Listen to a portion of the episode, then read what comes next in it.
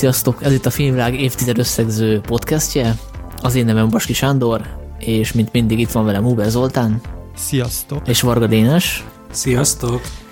Ez ugye a második adásunk ebben a sorozatban, 2012-vel folytatjuk, és hát nem voltunk benne teljesen biztosak, hogy van-e igény erre a, erre a műsor folyamra, de az adatok azt mutatják, hogy talán igen, mert hogy a, az előző podcastnek a hallgatottsága az hivatalosan is megelőzte az azt megelőző podcast hallgatottságát, ami egy járvány filmekkel foglalkozó adás volt, tehát egy önmagában egy ilyen népszerű téma, de úgy látszik, hogy a, erre a nosztalgiázásra is kíváncsiak vagytok, aminek nagyon örülünk. Persze lehet, hogy ebben az is benne volt, hogy ugye időközben kitölt a, a, a járvány, és így hát kezdenek fogyni a friss bemutatók, és uh, szerintem nem is olyan rossz ötlet vissza, visszamenni a múltba, és megnézni, hogy mi volt a, mik voltak a kedvenc filmjeink 8-9-10 évvel korábban. Annyit még azért előjáróban elmondanék az előző adáshoz, hogy ugye nekünk volt egy olyan szabályunk, hogy a, azokkal a filmekkel foglalkozunk, amik az IMDb szerint az adott évhez tartoznak, tehát amik mondjuk 2011-ben készültek, azokkal foglalkoztunk papíron az előző adásban, csak ugye Hát voltak olyan kedvenc filmeink, amiket Magyarországon 2011-ben mutattak be, de valójában 2010-ben készültek, úgyhogy ezeket így bele, belecsempésztük az adásba. És így viszont kimaradtak olyan filmek, amik valójában 2011-esek, de Magyarországon 2012-ben mutatták be őket, és úgy döntöttük, hogy ezt az anomáliát megszüntetjük, tehát ez a mai adás még olyan lesz, hogy itt ebbe lesznek 2011-es filmek is, amik nálunk 2012-ben kerültek moziba, de a következőben, a 2013-asban tényleg szigorúan csak az IMDb-t veszük alapnak, és akkor már így nem lesz ekkora zavar Ugye erre azért is van szükség, mert megnézzük majd például, hogy az Oscaron milyen filmek nyertek, és ez ugye az kell, hogy tudjunk beszélni azokról a filmekről, amik az Oscar szezonban szerepeltek.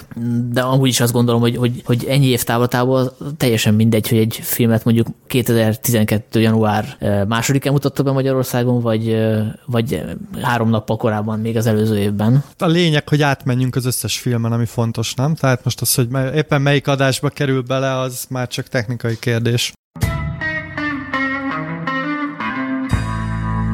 menetrend az most is hasonló lesz, mint múltkor. Megnézzük, hogy a 2012-es évben milyen filmek szerepeltek jól a mozipénztáraknál. Amit leszűrtünk ebből a, az évből, szerintem mindannyian egymástól függetlenül, és amikor megnéztük a legjobb filmek listáját, hogy ez a, a blockbusterek éve volt. Dénes, te készültél ugye a összesítéssel? Hát ugye, ha most ráfordulunk a, a számokra, akkor ami rögtön kiugrik már csak az első helye miatt, miatt is, az a bosszúállóknak a világszintű másfél milliárdja. Ez, ez, ez egy akkora mega giga siker volt, hogy ez 2012-ben minden idők harmadik legtöbb pénzt hozott filmje volt, és még most is meg, direkt megnéztem, hogy most 2020 is csak a nyolcadik helyre tudott, tudott visszaszorulni. Szóval szerintem nem lehet szerintem egy évet mondani, amikor tényleg elhatalmasodott ez a szuperhős film láz, de az, hogy most a mozikban, nem tudom, két-három havonta van egy Marvel, meg egy DC, meg a társai, ahhoz kellett az, hogy a bosszúállók ekkorát robbanjon, mert hogyha visszagondolunk az előző adásra, itt egy minőségbeli arány, a, a nagyon nagy ugrás van, például a, egy Amerika kapitány és egy Torhoz képest, amit a bosszúállók akkor csinált a moziba. És ugye a második helyen is egy képregényfilm van a Nolannak a Batman trilógiának az utolsó része, a Sötét Lovag felemelkedés, és a hatodik helyen meg egy pókember, The Amazing Spider-Man, ami a, azt hiszem a Garfieldnak volt még a film. Ez volt az első pókember a garfield igen. Andrew garfield -dal. Uh-huh. Igen, és szerintem nem csak, az, tehát nem csak úgy kell érteni, hogy ez a blockbusterek éve volt, hogy, hogy az összbevétel elég magas, hanem hogyha így tágabban nézzük, hogy milyen filmek készültek ebben az évben, szerintem a blockbusterek itt izgalmasabbak voltak, vagyis nagyobb súlyjal szerepeltek a különféle évvégi listákon is, mint, mint általában szokás, tehát kevesebb volt a, az indie és művészfilm, ami, ami nagyot szólt. Tehát voltak olyanok is nyilván, de, de maga, maguk a blockbusterek uralták szerintem ezt az évet, inkább a tömegfilmek, a populárisabb mozi. Olyannyira, hogy csak még egyszer visszakanyarodjak a bosszúállókhoz, hogy én, én, én, én emlékszem tényleg arra a csodálatos érzésre, amikor a moziban elkezdődött New York ostroma a földön kívülek által, és nem, nem is tudom, hogy talán azóta se éltem át a fajta, nem tudom, ilyen, ilyen, ilyen popcorn gyönyört, mint ott a, azokban a percekben, az tényleg az volt, hogy úristen, ezért jó jók a szuperhős filmek, aztán a további évek meg azt bizonyították be, hogy miért unalmasak sokszor ezek a szuperhős filmek. De azt a pillanatot ugye már senki nem veheti el tőlem, amikor először láttam a bosszúállókat. Ja, meg hát ezzel a filmmel lépett szintet a Marvel gyakorlatilag, tehát hogy itt derült ki, hogy itt van egy ilyen évadokon, éveken átívelő terve arra, hogy ezeket a szuperhős filmeket összekapcsolják, mert addig csak a stáblistának az utolsó részében volt rá utalás, hogy itt valami nagy dolog készülődik, és hogy ez most működni fog-e, hogy ennyi szereplőt összecsődítenek egy filmben, azért az eléggé kérdéses volt, mert ilyet nem nagyon csináltak még korábban blockbusterben. Igen, hát gyakorlatilag ez volt a betetőzése annak, ami, ami akkor még nem tűnt ilyen nagy receptnek, vagy, vagy tehát, tehát ez volt az a film, ami bizonyította, hogy amit a Marvel kitalált, az tényleg működik, és hát gyakorlatilag azóta is ugyanezt csinálják, tehát nem igazán újult meg azóta sem a, ez, a, ez a Marvel recept, csak talán eltolták a humor arányát egy kicsit, meg, meg még, még nagyobb, még látványosabb, még több szereplő, de alapvetően az Avengers jelölte ki azt az utat, ami, ami, amit azóta is annyit emlegetünk. És hogyha még maradunk itt a képregény feldolgozásoknál, én csak egy gyors mondat erejéig be akarom dobni a, a Dread, a Dreadet ebből az évből, ami ugye nem hozott sok pénzt, viszont szerintem egy nagyon jó akciófilm, amit, a, ami egy, egy lezárt térre összpontosul, és emeletről emeletre megy benne a nagyon kreatív lövöldözés és zúzás, szóval nekem is egy ilyen Hát én kedves emlék 2012-ből a Dread. Én nagyon szerettem a Dreadet, és egyébként az mai napig van körülött egy kisebb fajta kultusz, és ugye időről időre felmerül, hogy, hogy készül a folytatás, aztán mindig leállítják, de, de reméljük, hogy még lesz ilyen Dread. És, és, és csak ugye az Zoli mondta, hogy nem csak számokban, hanem minőségben is nagyon sok jó hát blockbuster készült ebben az évben, csak hogy mutatta, hogy például ebben az évben fejeződött be az Alkonyat, nem tudom hány részből álló franchise, amit nem, nem, nem sírattunk, hogy vége lett, viszont helyette elkezdődött az éhezők viadala, ami azért egy sokkal, sokkal minőségűbb és ö, sokkal inkább olyan ö, film, amire én is mindenféle fájdalom nélkül be tudtam ülni és élvezni Hát tudtam. azért ezzel tudnék vitatkozni, de... Én meg azzal vitatkoznék, hogy a, hogy a Twilight saga vége, az, az, az, az örülünk, hogy vége, mert, a, mert a, ez a Breaking Down másik, vagy nem tudom, mi volt a magyar cím, hajnalhasadás kettő, vagy hát azt hiszem ez a negyedik rész egyébként, és az utolsó, ez olyan szintű bűnös élvezet, hogy, eh, hogy, hogy, hogy mindenképp ajánlom, aki bírja az ilyesmit, mert, mert, mert annyira rossz, hogy már jó. Igen, de szimbolikus is ez a film abból a szempontból, hogy ugye eh, ezek a vámpírfilmek, ezek ilyen nagyon ifjúsági kategóriások, tehát hogy Igen. mondhatjuk akár korhatárosnak is, és ez a film attól volt jó, hogy egy pillanatra úgy csinált, mint hogyha ez egy ilyen normális film lenne, ahol megtörténhet az, hogy a szereplők meghalnak, tehát van egy baromi egy csatányát a végén, ahol tényleg igazi áldozatok történnek, és utána kiderül, hogy ez csak elképzelte aztán valami szereplő, vagy valami, valahogy... Felül... Én már nem emlékszem pontosan, de ilyen hajmeresztő az egész. Úr, igen, tehát gyakorlatilag, gyakorlatilag visszacsinálják. Igen, igen, tehát kiderül, hogy ez, ez most egy ilyen lehetséges szenárió volt, csak ami valakinek a fejébe lejátszott valami ilyesmi, és az a baromi jó akcióját, az gyakorlatilag nem történt meg, és akkor most jön az igazi finálé. Hogy érzéketessem a, a, a, különbséget, hogy nem tudom, hogyha lenne gyerekem, vagy akár az unokahúgom, unokölcsém alkonyatot olvasta, akkor nagyon mérges lennék rá, ugye 13-14 évesek, ha viszont az éhezők viadalát néznék, vagy olvasnák, arra tök büszke lennék, mert szerintem abból tanulni is lehet, mert tovább is lehet lépni. Ja, de abból is vannak azért durva dolgok, tehát amikor ilyen kislányt így azt hiszem lenyilaznak, tehát hogy valami történik az egyik legjobb barátnőjével a Katnissnek. Hát én annak örülnék, ha ezek helyett a Battle Royale-t ö, olvasná. hát én, én, azt mondom, hogy az éhezők viadal egy olyan franchise volt, ugye 2012-ben indult, talán emlékeztek rá erre a híre, hogy egy-két év múlva már, amikor Tájföldön volt tüntetés a, nem tudom, a katonai vezetés ellen, akkor a, az éhezők viadalából ellesett kézjellel tüntettek és fejezték ki az ellenállásokat. Szerintem ez egy tök menő dolog, és ezt mutatja, hogy még egy ilyen, most nagyon sok idézőjelbe téve, egy agyatlan látványfilm is milyen nagy hatást tud elérni. Szerintem ez egy tök menő dolog. Igen, és azért uh, uh, igényes volt szerintem, a, a, tehát tök jó színészek szerepeltek benne, és jól meg volt csinálva, tehát ebben a műfajban uh, teljesen oké okay volt ez a Hunger Games sorozat. Én, én az összes részt megnéztem, és így tökre élveztem őket, tehát szerintem, szerintem teljesen vállalható filmek. Én olvastam a trilógiát, és kb. ugyanaz a szint a, a film is, mint a könyv, tehát ez a ifjúsági limonádé, helyenként komolyabb dolgok, de azokat igazából átveszi a, azokból a könyvekből, filmekből, amiket, amik ihlették szép szóval. Jó, de ezt nem, ne beszéljünk ilyen lebigyeztet ajakkal az ifjúsági irodalomról, az, az nem egy ilyen. Hát az lehet eredeti az ifjúsági irodalom is, meg lehet olyan is, amit ilyen darabonként szednek össze korábban létező disztopikus irodalmakból, meg filmekből, és ez a Hunger Games az utóbbi szerintem. Tehát ez a műfaj Tarantinoja, aki írta, csak nem olyan tehetséges. De szerintem ez önmagában nem baj, mert kiskamaszok, akik ezekkel a könyvekkel találkoznak, értem szerint még nem ismerik a, az elődöket, és hogyha mondjuk kedvet csinál egy Hunger Games ahhoz, hogy elolvassa valaki a legyek meg a, a különféle a, a, tehát ezeket a, az ihlető regényeket, akkor viszont célt ért. Úgyhogy én alapvetően emiatt nem haragszom rá. Ö, nem csak én nekem tényleg nem akarok átvenni felsorolásba, csak hogy ebben az évben a sok pénzt hozó filmek egy, egy, e, sokszor minőséget is jelentettek, csak felírtam ilyen címeket, biztos ti is nagyon sokat nevettetek, és nagyon szerettétek a, a 21 Jump Street-et, mert nem emlékszem a magyar cím, aztán az egy, A címével ellentétben ez egy nagyon kreatív és nagyon humoros film, vagy ugye nem beszéltünk róla, de szerintem ki kell emelni az év második legtöbb pénzt hozó filmjét, ugye a Skyfall, a James Bondot. Csak egy pillanatra, gyorsan akkor felsorolom a top 10-et, mert azt a múltkor is elmondtuk. Annyi, hogy nálam a, a hazai, tehát a, a amerikai belföldi box office van kinyomtatva, lehet, hogy ez nem teljesen fedi a nemzetközi. Tehát ugye a bosszú az első, a Dark Knight Rises a második, éhezőkiadal a harmadik, Skyfall, ugye a Bond film a negyedik, ötödik a Alkonyat, amiről beszéltünk most, hatodik a Pókember, hetedik a Brave, a Pixarnak a filmje, nem is tudom mi volt ennek a magyar Merida, a bátor, az lehet? I- igen, igen, igen. Nyolcadik a Hobbit, az nem is tudom, hogy melyik része volt, talán az első. Ez az első része. Kilencedik a TED, egy korhatáros komédia, azért ez nem, nem kis teljesítmény följönni a kilencedik helyre egy, egy ilyen beszélő mackós filmnek, és akkor tizedik a Madagaszkár harmadik része. És ugye itt is elmondhatjuk a szokásos dolgot, hogy ebből a tíz filmből jól számoltam, kilenc folytatás, vagy valamilyen része egy franchise-nak, ugye csak a TED az, ami önálló.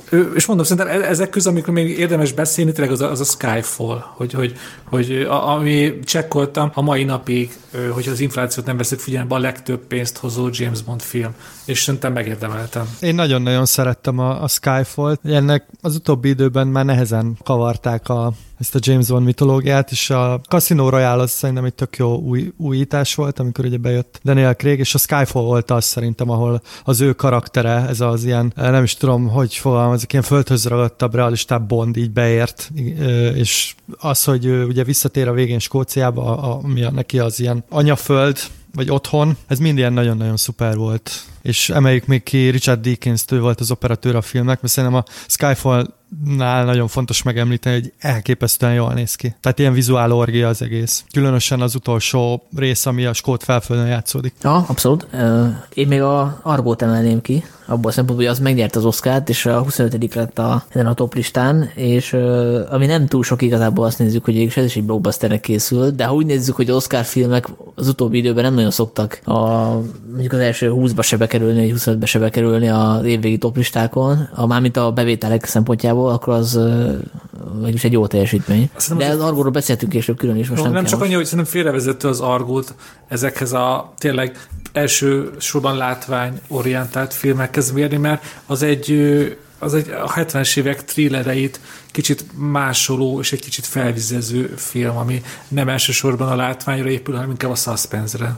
Ja, meg annyit még lábjegyzetnek, hogy a Mission Impossible, Impossible Phantom protokollja az nem került be az első 29-be, 30 lett, de az csak annak köszönhető, hogy december 16-án mutatták be, mert nyilván annak is ott lenne a helye a, szerintem a top 10-be simán. Hát simán, de ugye pont ez a probléma ezekkel a, az éves box office listákkal pont ez a probléma, hogy ugye a filmek kifutását nem mindig tudja figyelembe venni. Például a Django-t is um, december 25-én mutatták be, szóval esély nem volt, hogy bekerüljen. Nekem még két címem van, mint alulértékelt látványfilm, amit én az idők során tudtam igazán értékelni és megszeretni. Az egyik a, a, a The Born Legacy, ugye amikor Matt Damon helyett jött a Jeremy Renner. Ezt először, először olyan közepes filmnek tartottam, aztán jött a következő rész, amikor visszajött Matt Damon, és rájöttem, hogy úristen, mennyire jobb volt ennél, amikor Jeremy Renner valami újat próbáltak inkább.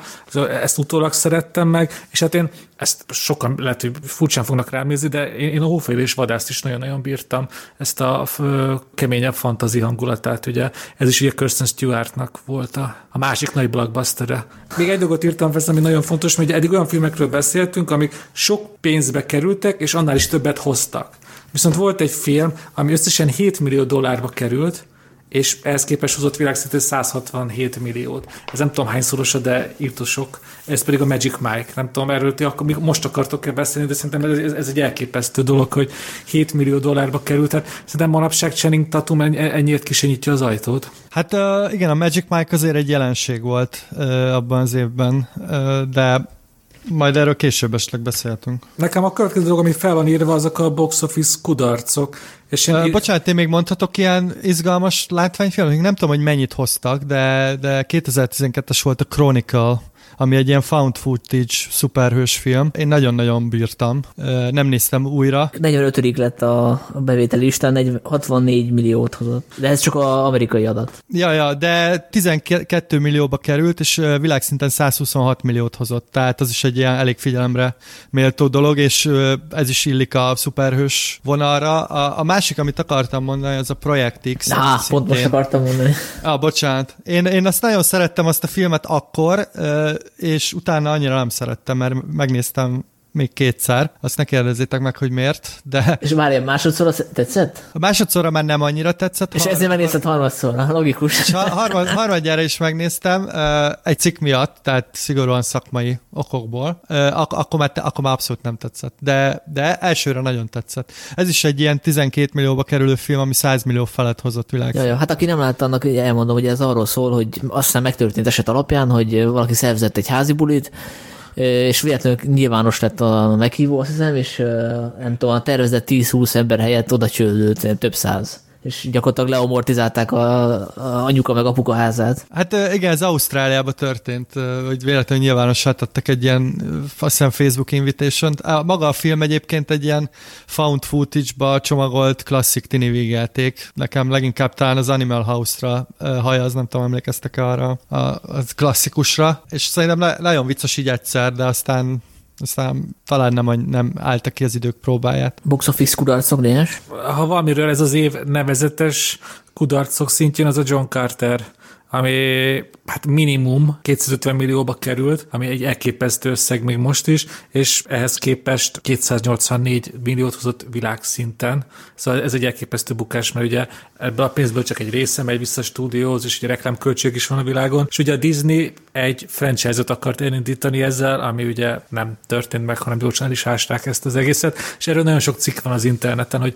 hogy miért bukott meg, nagyon sok elmélet van, erről érdemes elolvasni, főleg azért is, mert ez, ez a film nem érdemelte meg a bukást, ez egy jó kis sivatagos, ugrabugrálós fantasy, egy klasszikus ponyvaregény alapján, ami, amiből például a Star Wars is lop, lopott, és ugye pont ezért tűnik az egész olyan fantáziátlannak, mert ezt a könyvet zsákmányolta ki. Azóta nagyon sok film, és most elkészítették, hát Késő. Szerintem nem az élet uh, bukás, tehát azért film még nem bukott meg, mert, mert hogy uh, ihlet nyert valahonnan, valami ismert uh, korábbi forrásból, tehát szerintem a rendezésre lehetett valami probléma, vagy a marketinggel, nem tudom, én sem láttam azóta, a Egyszer láttam a moziba, és szívesen újra nézném, mert papíron tényleg működnie kellett volna, és én sem értem, hogy milyen nem. Én már akkor is szerettem, mikor láttam, és most, amikor készültem erre a podcastok, is eszembe hogy hú, de jó lenne újra nézni. Nekem például ez most egy ilyen program lesz a közeli napokban. Mert hogy nem volt egy jó sztár főszereplő, azt Taylor Kics volt.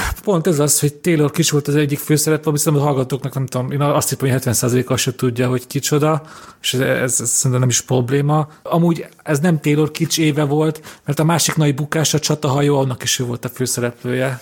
Szóval 2012 volt az év, amikor sztárt akartak Taylor Kisből faragni, és ez duplán is megbukott ez az ötlet. Más, más bukás? Hát csak egy mondat, hogy csináltak egy egy rossz emlékű reméket a Total Recall-ból nagyon sok pénzből, és az se hozott semmit. Nem tudom, emlékeztek arra a filmre, viszont tényleg. Sajnos az a film nem jó. Főleg, mert ugye a Total Recall eredetie az már klasszikus tehát nem csak az egyik legjobb Schwarzenegger film, hanem talán számomra az egyik legkedvesebb Verhoeven film.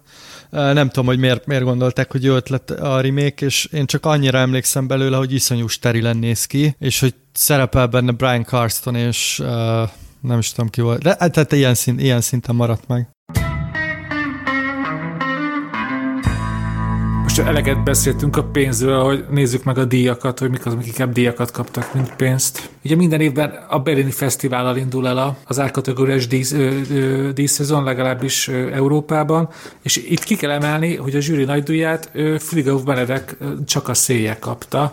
Ugye ezt, ezt azért is fontos hogy kimondani, mert ugye amikor hogy összegezzük az évtizedet magyar filmek szempontjából, én is el szoktam erről feledkezni, és mindig a Saul fia Oszkárját, meg a testről lélekről aranymedvéjét mondjuk, de ez a, ez a zsűri nagy díj, ez, ez legalább akkor egy szó egyébként. És az előző évben is magyar film nyert a Berlinale, nem? Nem a Tolino Üló? Az nem, az nem nyert, az csak ott volt, de az, én olyan érzem, hogy... Na, azt most megnézem. Nem, akkor... az, az nem nyert, szerintem Igen. sem. Akkor valami, valami nyert az előző évben, azt tudom. Akkor ezt most ki fogod vágni? Vagy ez is majd bemarad, mint szokott, hogy a Dénes azt mondja, ki fogod vágni, aztán bemarad. hát nem fogom kivágni, mert a zsűri nagy díját kapta Tarbéla a Berlin Nemzetközi Filmfesztiválon 2011-ben, a Fipressi díj mellett. Me a kulpa, me a kulpa Sándor. Akkor elegánsan megyek is tovább, amit még ki kell... Dénes, aki nem szereti Tarbélát, azt jegyez.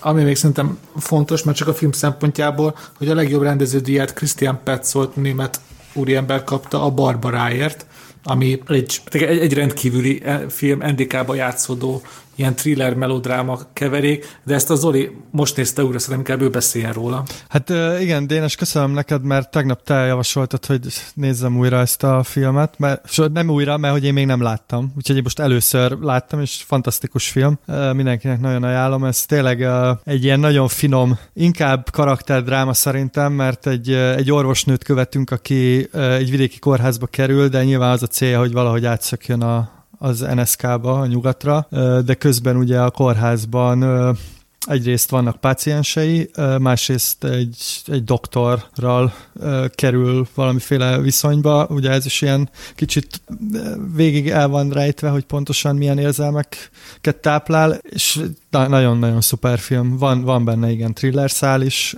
van benne egy pici ilyen rejtélyes, titokzatos hangulat, Úgyhogy, úgyhogy nagyon-nagyon ajánlom mindenkinek. És ugye Petzold rendezte a Phoenixet, amiről szerintem egy-két hónap múlva lesz itt szó még ebben a sorozatban.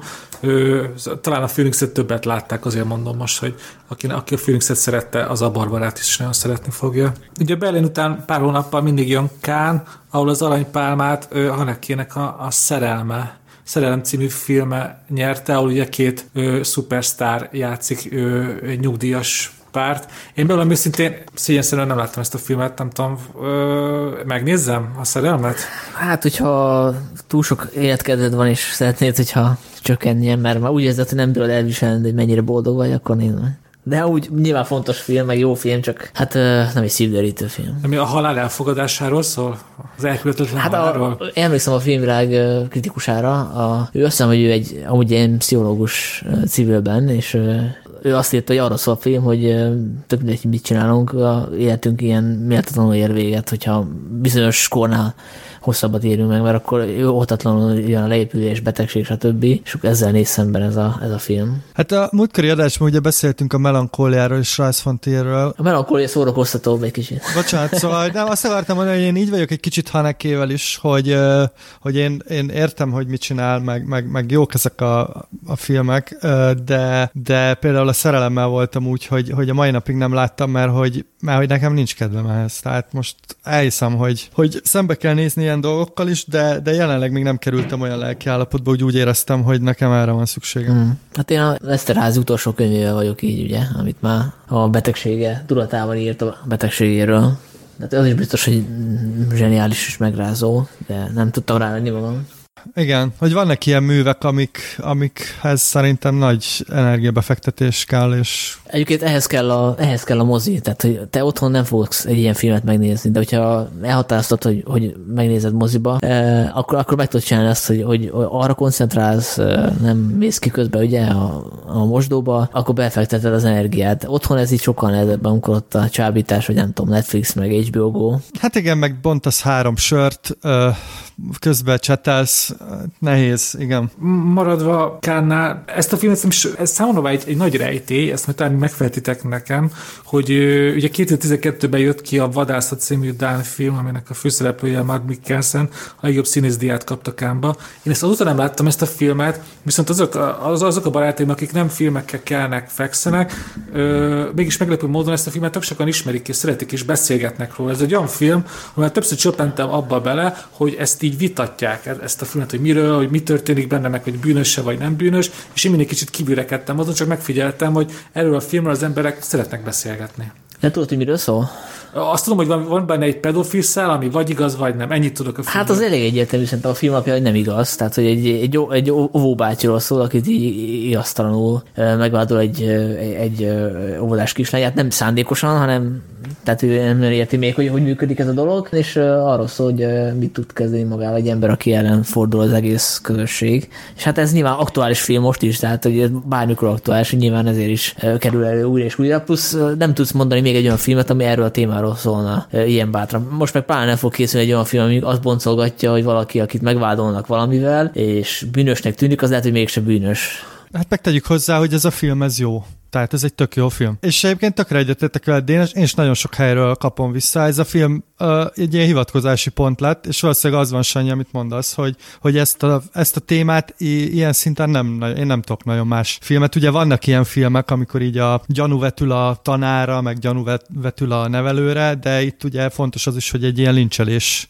betorkolik a, a dolog, és uh, tényleg ahogy a közösség uh, reagál, uh, tehát ez egy ilyen igazán, igazi provokatív, gondolatébresztő film, úgyhogy szerintem ez a, ez a titok. Amit még Kán kapcsán ki akartam emelni, az, hogy a legjobb első film díját kapta Ben Zeitlinnak a a messzi dél vagyjai, és ez is nem csak a, a díj, a díj, mit önmagában akarom kiemelni, hanem ez egy ilyen hosszú diadameletnek volt az első lépése, hogy ő ezt az első filmes rendezőt, ami egy ilyen louisianai mágikus realista történetet csinált, ezt aztán az, úgy ment el az Oscarig, hogy ott olyan a legjobb rendező, meg a legjobb film díjára is rendelték ezt az indie produkciót, ami szerintem egy ilyen fantasztikus, ilyen nem tudom, ilyen, ilyen hogy szokták mondani, ilyen csipke rózsaka történet. És amúgy én azt szeretem ezt a filmet, ez tényleg olyan, hogy az ember be tud feledkezni ezekbe a forgó, színes képekbe. Azóta se láttam újra, de azt tudom, hogy ez a rendező olyan alacsonyan kezdte, hogy ő például ő eljött ő, ebben az évben ősszel ő a Miskolci Színefesztre, és akkor még nem volt Oszkára jelölve, interjúztam vele meg minden, és akkor ilyen tök kedves kis szerény ember volt, aki aztán ugye a Kámba már volt, de aztán utána beindult az egész Oscar pörgés. Én megnéztem a filmet kétszer a színefesztelen, mert úgy alakult, hogy megnéztem a nagyterembe, és akkor másnap valamire nem jutottam be a nagyterembe, és a kisterembe ismételték a, a Messi vagyét, és akkor mondtam, hogy beülök rá, mert ilyet még úgy csináltam, hogy egy két nap alatt kétszer nézek meg egy filmet, mondom, hogy megnézem, hogy működik-e, így is, hogy nem fogom elunni, és másodszorra is tök jó volt. Aztán most újra néztem egyébként, készül az adásra.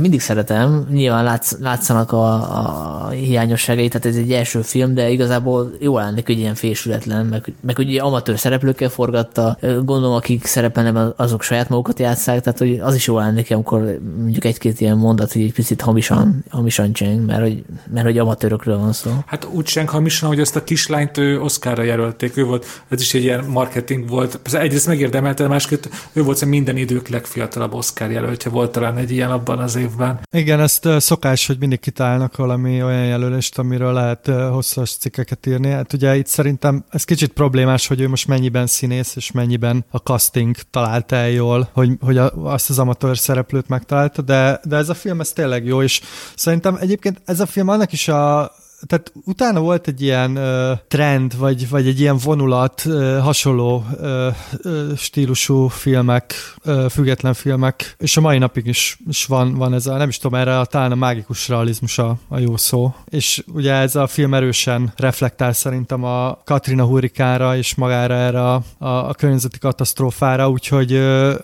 én nem ne, néztem most újra, de, de emlékeim szerint ez, ez, ez mai napig teljesen jól uh-huh. működik és aktuális zseniálisnak is nevezhetjük. Ja, viszont a rendező nem olyan tudott magával mit kezdeni azóta, vagyis hát nem jöttek össze a projektjé, mert ö, egy film szerepel a neve mellett egy 2020-as film. Sundance-en mutatták be, és már messze nem kapott olyan pozitív visszajelzéseket, mint az első filmje. De azt, hogy nem tudott magával mit kezdeni, azért tegyük hozzá, hogy ez, ez, ez főképp rajta múlott. Én azt olvastam, hogy nyilvánvalóan ilyenkor egy rendezőt megkeresnek sok hollywoodi stúdió projekttel, de ő ment a, a, a saját feje után, és egy hasonló mágikus realista indie dolgot rakott össze amit nem láttam, de szóval ő, ő behetett volna abba az irányba is, hogy nem tudom, csinálj szuperhős filmet, mm. mert szerintem megvolt az a momentuma neki. Ja, egyébként az új filmje a szinopszis alapján szintén ez a vonal, tehát így próbált valami nem, má, nem más keresni. Lehet egyébként, hogy megpróbált másfelé indulni, és aztán rájött, hogy vissza kell térnie. Hát konkrétan egy, az egy ilyen Pán Péter történet újragondolás, gyerekek,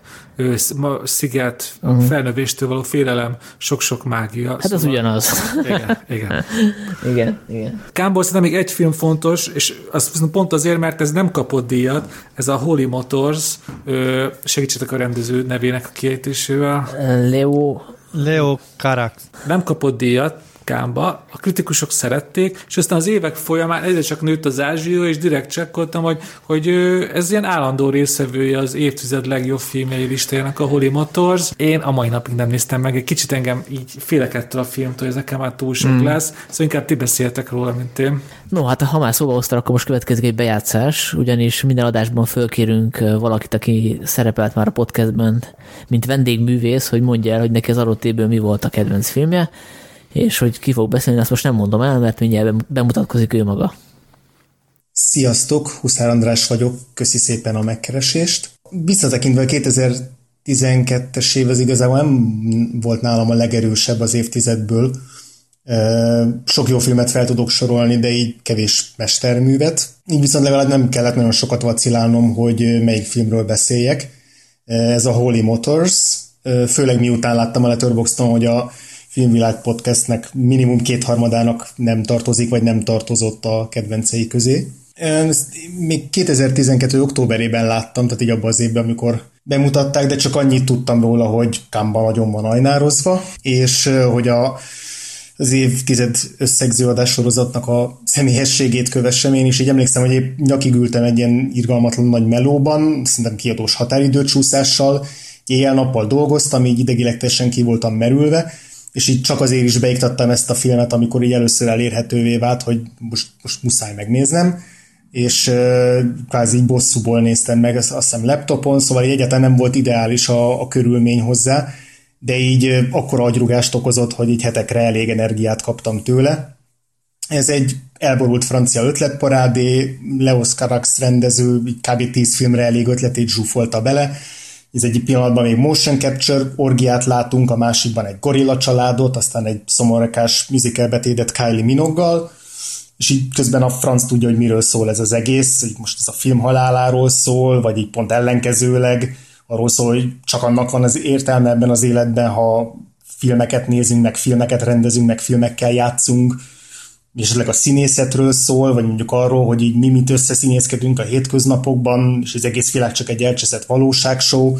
Tehát így tök sokat lehet filozofálgatni arról, hogy ez mi a fenét akar jelenteni, csak így az az egy biztos, hogy a főszereplőt játszó Döni Lavan az így kb. tíz szerepben zseniális, meg az is biztos, hogy a film közepén lévő ilyen kis tangoharmonikázós közjátéktól így emlékszem olyan eufóriába kerültem akkor, amikor láttam először a filmet, hogy így azonnal háromszor vissza kellett tekernem. Úgyhogy ezért a Holy Motors választottam, és így nagyon kíváncsi vagyok arra, hogy mi erről a filmről a ti véleményetek változott esetleg időközben, vagy még most sem szeretitek annyira, és miért. Köszi még egyszer! Na, hát akkor a, Zoli, te láttad a filmet, ugye? Igen, igen. Hát ugye András arról beszélt, hogy a, ugye a podcast állandó műsorvezetőinek, vagy műsortagjainak a kétharmada nem szereti ezt a filmet hagyj jelentkezzek, én vagy az a harmadik harmad, aki nem látta. Én nem emlékszem, hogy hogy osztályoztam a Letterboxdon, lehet, hogy leosztályoztam, mert első engem nagyon idegesített ez a film, akkor is, hogyha így értettem, hogy, hogy miről akar szólni, meg én abszolút díjazom amúgy a, a kísérletezéseket a filmmel, tehát nekem nincs semmi hogy a kísérleti filmekkel, meg azzal is se, hogy, hogy igazából nem áll össze a történet, meg nincs is történet hagyományos értelemben. Nem tudom, valamiért idegesített ez a film, tehát nekem ilyen ilyen arrogancia sütött belőle. Tehát lehet, lehet úgy is ilyen rejtélyeket halmozni, meg, meg teljesen ilyen abszurd sketcheket tenni egymás után, hogy, hogy, hogy ez valahogy szórakoztató, meg úgy is, hogy az ember csikorgatja a fogát, hogy most ez mi, meg miért. Lehet, lehet hogy azért, mert nincs egy olyan főszereplője, aki, egy, aki szimpatikus lenne, vagy valamiért érdekelne a, az, ő, az ő sorsa. Tehát itt egy nagyon, nem, nem is tudom ki a főszereplő, tehát egy ilyen arctalan, megfoghatatlan valaki. Hát azért nem, mert hogy a főszereplő az ugye pont az a poén ebben a filmben, hogy nem tudom hány, rengeteg szerepet. Hát ezért mondom, hogy arc, arctalan, hogy, hogy nincs egy, egy konkrét arc, hogy Ja, hogy úgy érted, más, de, de hogy ő azért nem akárki, tehát hogy ő egy, mindjárt megkeresem a nevét. Csak hát a színészre gondolsz? Hát a színész az nagyon jó karakterszínész, persze. Na igen, igen, igen. Egyébként Sanyi, szóval te kettő és fél csillagot adtál rá az ötből, ami tényleg nem túl jó. Én, én úgy szintén, tehát most itt, itt furcsa módon egyetértettünk. Az, amit mondasz, azt én is éreztem, ezt a, ez az arrogancia, ez nagyon jó szó. Én erről írtam egyébként egy hosszú kritikát, és most elkezdtem újra nézni a filmet. Elolvastam a kritikámat, és elkezdtem újra nézni a filmet, mert úgy éreztem, hogy talán igazságtalan voltam annó, viszont 30 perc után rájöttem, hogy nem, igazából túl finom voltam akkor, mert hogy én úgy fogalmaztam ezt az arroganciát meg, hogy a rendező nagyon is tudatában van annak, hogy ő miféle fogalmakat és milyen teoretikus mert ugye ő egy film filmkritikus egyébként, meg újságíró, aki mellesleg filmeket is rendez, és pont az a probléma szerintem ezzel a filmmel, hogy, hogy benne van egy csomó ötlet, de, de az egész egy ilyen magamutogatás, hogy lám ezt is tudom, meg azt is tudom, és egyébként lassú is nekem legalábbis a film, és nagyon erőltetett szimbólumok vannak benne, mint hogyha a rendező állandóan azt üvölteni a fejedbe, hogy itt most jelentés van, erre most ezt most fejts meg, itt én most mondok neked valamit. Úgyhogy én pont a játékosságot hiányoltam belőle, amit sokan ezzel a filmmel kapcsolatban annyira szeretnek, plusz szerintem az ötletek fele nem jó, tehát van, vannak benne olyan jelentek, amik egyszerűen túl hosszúak és túl unalmasak számomra. Úgyhogy én nem tudtam, ezzel, nem tudtam ezt a filmet szeretni, én nem éreztem ezt, a, ezt az ilyen játékos filmnyelvi uh, tűzijátékot, hanem, hanem, hanem fárasztónak, modorosnak, helyenként közhelyesnek és erőltetetnek tartottam. Kedves hallgatóink, akkor ö, nézzék meg és döntsék el, hogy a Sándor Zoltán párosnak vagy Huszáronisnak van igaza, ja. és ezt kommentbe várjuk. Egyébként mondok egy, egy példát arra, hogy azért ezt a műfajt lehet úgy is csinálni, hogy nekem tetszen. Ez a Mennyországnak lennie kell című film, ami egy paleszti rendezőnek a filmje, azt hiszem tavalyi film. Ugyanezen alapul, tehát hogy olyan abszolút sketcheket látunk, amik látszólag nem kapcsolnak össze, de meg lehet köztük találni a, a, a, a kapcsolatot, tehát ilyen metaforikus szinten. És sokkal szórakoztató, mert így működik akár végjátéként is, úgyhogy ezt ajánlom ezt a filmet, zárójelbe zárva. A díjakról szerintem még az Oscar-t érdemes így címszavakba elmondani. A legtöbb díjat a P élete kapta. Amiről nem is beszéltünk még, pedig blockbuster, tehát ez így jól jellemzi az évet egyébként. Uh, hát beszéltünk róla. Nem, nem, is, nem azért mondom, csak hogy érdekességképp, hogy Oscar díjas lett egy blockbuster, ami az előbb kimaradt a box office-es találgatásból. De, de azért, szóval azért most azért nagyon tágan vesz, értelmezik a blockbuster fogalmát, azért a élete az nem, nem arról szól, hogy egy csónakba ül egy tigris, meg pár ember, azért ez nem az a tipikus látványfilm szerintem. Hát de, de digitális a tigris, digitális az óceán. Plusz há, ez 3D-s film volt, ugye akkoriban még nagyon ment a 3D, úgyhogy ez, ez azért eléggé ráment a látványra. 85 milliót hozott összesen, illetve, bocsánat, a Amerikában összesen 124-et, és gondolom nem két fillérbe került elkészíteni. Aha. És hát ugye egy, egy, egy kipróbált, hát mondhatjuk művész címes rendezőnek Engli. Igen, igen. Jegyezte, De most ezt, ezt nem mondanád látványfilmnek? Ö, nem ez lesz most nekem az ilyen visszatérő mondatom 2012 én ezt a filmet nem láttam, nem érdekel. hát jó, azt volt tudni, miért elkezdünk vitatkozni. De egyébként ez egy híres könyvből van. Nekem a könyv az ilyen Coelho szintű. Bocsánat, most elnézést, elkezdtem olvasni, és letettem már, hogy nekem ez az ilyen photoshopolt naplementékre írt idézetek szint, és szerintem a film is az, tehát én arra emlékszem, hogy iszonyú gicses a, külsőre. Steril és gicses, tehát ilyen, ilyen narancsban úszó naplementébe bámulnak, és akkor a tigrissel ilyen életmegfejtések vannak, de nem néztem újra, lehet, hogy már beleöregettem, és most, most nagyon tetszett. Én, én nem fogom megnézni. A, nekem sokkal jobban tetszett az a film, ami úgy szint sok díjra volt jelölve, és abból hármat haza is vitt, ez az Argo, ami ugye Magyarországon egyedülként a Argo akció címet kapta, ugye Árpa a filmje miatt de nem emiatt jó egyébként, hanem azért, mert ez egy, ahogy mondtam, ez egy, ez egy, ez egy nagyon izgalmas, nagyon fordulatos thriller, ami visszahozza ezt a kis amerikai ünök vagyok külföldön, keverem a szart, és a végén megúszom a dolgokat, hangulatot, mint ez, ez, ez teljesen régi vágás a dolog. Nekem nincs ez a film bajom azon túl, hogy Oscar-t kapott, tehát ez nem egy Oscar ra méltó film szerintem. Ez egy tök jó, nem tudom, szombat esti vagy csütörtök esti film a moziba, beülsz, megnézed, veszel hozzá pokon, teljesen jó, de hát, Oscar erre? Szerintem az Oscar az valahol logikus, mert ugye ez a film arról is szól, hogy, hogy Hollywoodban ezek az ilyen B-producerek, hogyha hazafias kötelességről van szó, akkor hirtelen nagyon patriota emberek lesznek, és Hollywood ban imádják a, az önmagukról szóló ilyen, hát így a, a PR szempontból nagyon, nagyon jó filmeket, és szerintem e, emiatt teljesen látom benne a rációt, hogy miért, miért szavaztak rá annyian, amellett, hogy egyébként teljesen jó, tehát hogy hibátlanul meg van csinálva, tényleg amit mondtok, hogy le lehet ülni elé, van benne egy kis thriller, izgalom, tök jó, de, de én sem látom benne ezt a... Nem kis izgalom van, meg nem sima szombat este, ez, ez egy kifejezetten jó thriller, a, a, amit én mindig végigizgulok. Hát számomra a, a finálénak a, a repülőteres jelenete, amikor ugye a telefon csörög, nem csörög, lebukik, nem lebukik, az tényleg a suspense magas iskolája. Az, most nem azt mondom, hogy, hogy beéri a hiskokot, de tényleg az, az, amikor így, így szorítom a karfát, hogy úristen, csak meneküljön meg Ben Affleck. Azt a részét imádom amúgy meg, hogy miért kapott Oscar-t, hát, hát nyilvánvalóan ugye ez egy nagyon amerikai történet, ugye e, a 79-es amerikai nagykövetségnek a túsz drámáját mondja el Hollywoodiasítva, és ez pedig ez egy nagyon fontos téma Amerikának. Ez is közrejátszott nyilvánvalóan a díjban, amit mi így magyar nézőként annyira nem ö, értékelünk. Ja, és ha a jó filmeket nézzük, akkor szerintem mondjuk a többit is. Uh, ugye a PLT-ről már beszéltünk, mármint a jelöltekről, ugye a szerelmet is jelölték, ami, ami azért nagy szenzáció lett volna, hogyha a, a, ez öregedésről szóló film megnyeri az Oscar-t. Viszont csak hagyvágjuk közül, viszont a legjobb idegennyelvű film kategóriát megnyerte, ami szerintem azért nagy szó egy ilyen, mint most már, ahogy tudom tőletek, egy ilyen vrémesen depresszív filmtől. Hát lehet, hogy pont azért, mert senki nem nézte meg, csak rászavaztak.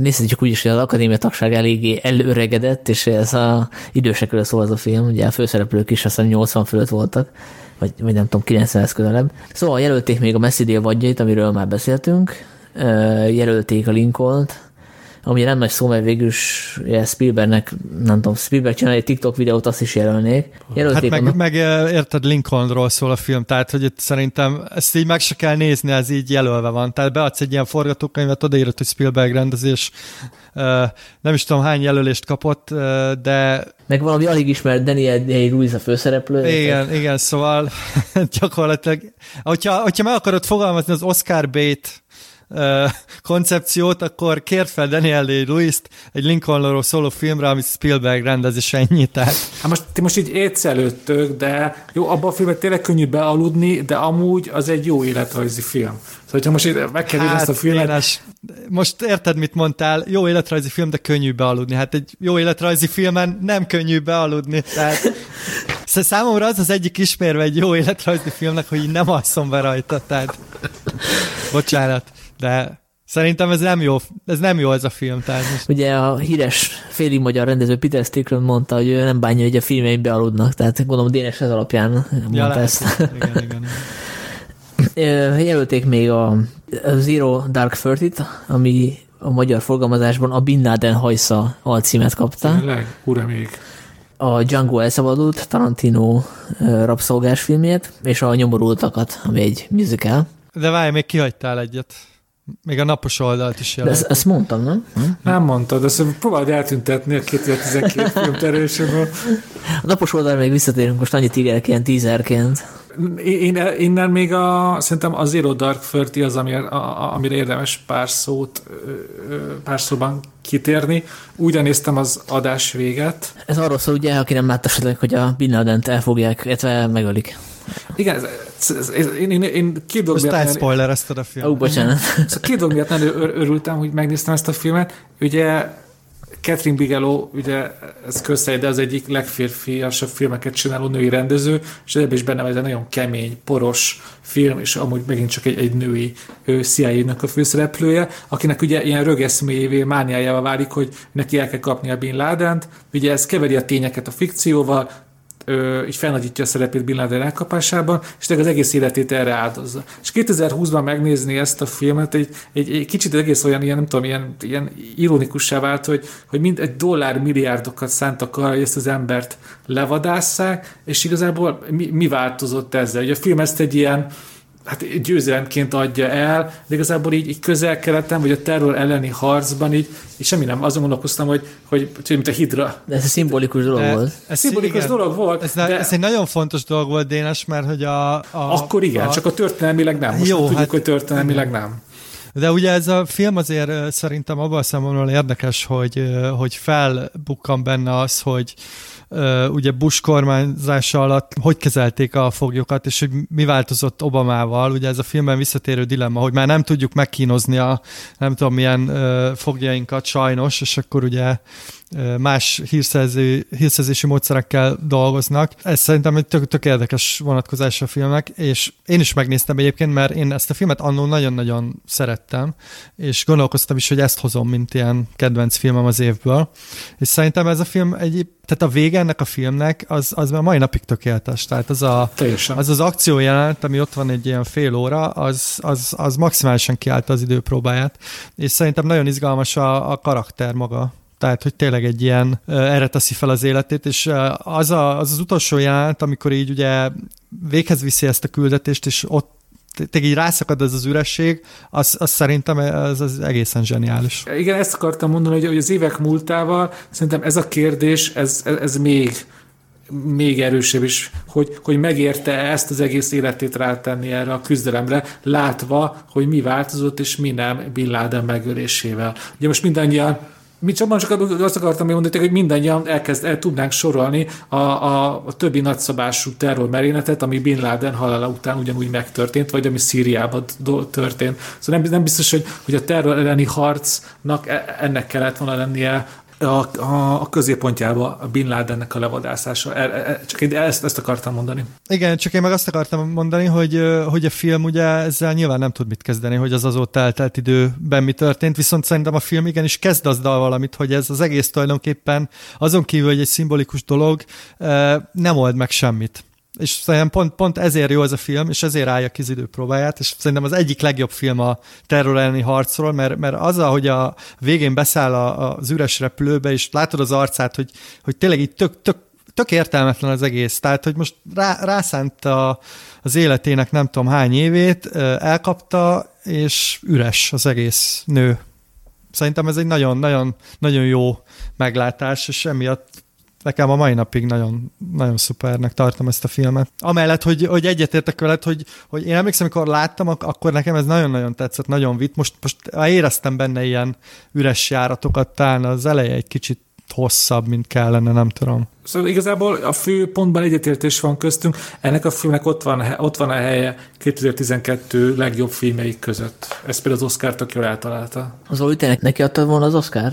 Igen, igen, neki. Biztos, biztos hogy neki. De több szempont. Tehát ez, ugye itt is lehetett volna az, hogy akkor tehát szerintem ez, ez, ez jobban, jobban elkapta a korszellemet talán azért. Hát meg, meg na, most ugye kicsit beszóltam neki, de szóval történelmileg is izgalmasabb a nézőpontja, és, és izgalmasabban dolgozza fel a történelmi eseményeket, mint az Argo. Mert azért az Argo az elsősorban thriller, és a történelmet, hogy mondja, hát eléggé szabadon kezeli. Na. Igen, de szerintem ez jellemző volt erre az évre. Tehát, hogyha így nézzük, akkor az Argo valahogy úgy illik is ez a 2012-es évhez. Nézzük a többi kategóriát szerintem. Például a legjobb férfi főszereplő kategóriában nyilván papírforma született, tehát a Daniel Day-Lewis megkapta az Oscar-t, ami várható volt, tehát a többieknek akár el kellett volna menniük. Viszont uh, itt érdemes megemlíteni, hogy jelölték Denzel Washington-t is, egy olyan filmért, amiről még nem beszéltünk, de érdemes, ez a kényszerleszállás, ami egyébként elég jól szerepelt a box office-on is, tehát 91 millió dollárt hozott. Ahogy a, a, mondtad a pi életén, és ezek az adatok csak 2012-re vonatkoznak, szóval ezek nem igazán jók, mert a, a pi élete is 600 milliót hozott, mert ugye nálad egy 2012-es lista van, és például a, ez a kényszerleszállás is novemberi bemutató. Igen, szóval, igen, igen. És az Oscar uh, mindig megdobja ezeket a számokat. Igen, szóval hogy ennél, ennél azért ezek a filmek végül jóval többet hoztak, most én meg is mondom neked, hogyha érdekel, hogy Végül ez 160 milliót hozott. Hát az elég szép teljesítmény a filmre, ami egy alkoholista pilótáról szól, és valószínűleg azért a, a Washington is elvitte a hátán ezt a filmet, de hát a, a sztori is nagyon jó, meg a rendezés is. Hát Robert Zemeckis, azért ő se egy kezdő valaki. Én egyébként nem a Daniel Day-Lewisnak adtam volna, hanem a Joaquin Phoenixnek a Masterért, The Master című filmért. De erről, arról még fogunk beszélni később. Legjobb női főszereplő Jennifer Lawrence lett, Teljesen megérdemeltem. Igen. A legjobb férfi mellékszereplő Christoph Waltz, aki ugye egy időben nagyon-nagyon nagy sztár lett, gyakorlatilag a Tarantino semmiből húzta elő egy ilyen korábban a Cobra 11 című, vagy szintű sorozatokban játszó osztrák színészt. Meg azt hiszem, hogy a Rex felügyelőben is játszott. Ó, igen, bocsánat. De amúgy azt jó érzem, hogy azért nem került még eddig szóba a Django elszabadul, mert szerintetek is az egy kevésbé sikerült Tarantino film az életművön belül, mert én ezért nem emlegettem eddig. Ezek... Hát nekem se, a, nekem se a kedvencem, igen, igen. Meg nekem se. Főleg így a Tarantino mércével mérve. És ugye ezzel, ahogy most így mondtad, a Christoph Waltznak az Oscar díjat, ez egyik, egyik leg, leg, leg, legfőbb gyenge, legnagyobb gyenge, gyengeségre is rátapítottunk, hogy, hogy így, hát így önmagától lopott a Tarantino konkrétan, amit a Valcot megint eljátszott nagyon hasonló karaktert, mint ugye a náci tiszt. Hát azért nem nagyon hasonló, mert abban jó volt a főgonosz, itt meg egy pozitív figura. Hát jó, nem, úgy értem, hogy a manírok, meg a viselkedés. A, a, én nem tudtam úgy nézni a Django elszabadult, hogy ne állandóan a, a náci tisztre gondoljak. Szerintem ez hiba, és nem bennem van a, a micsoda hiba.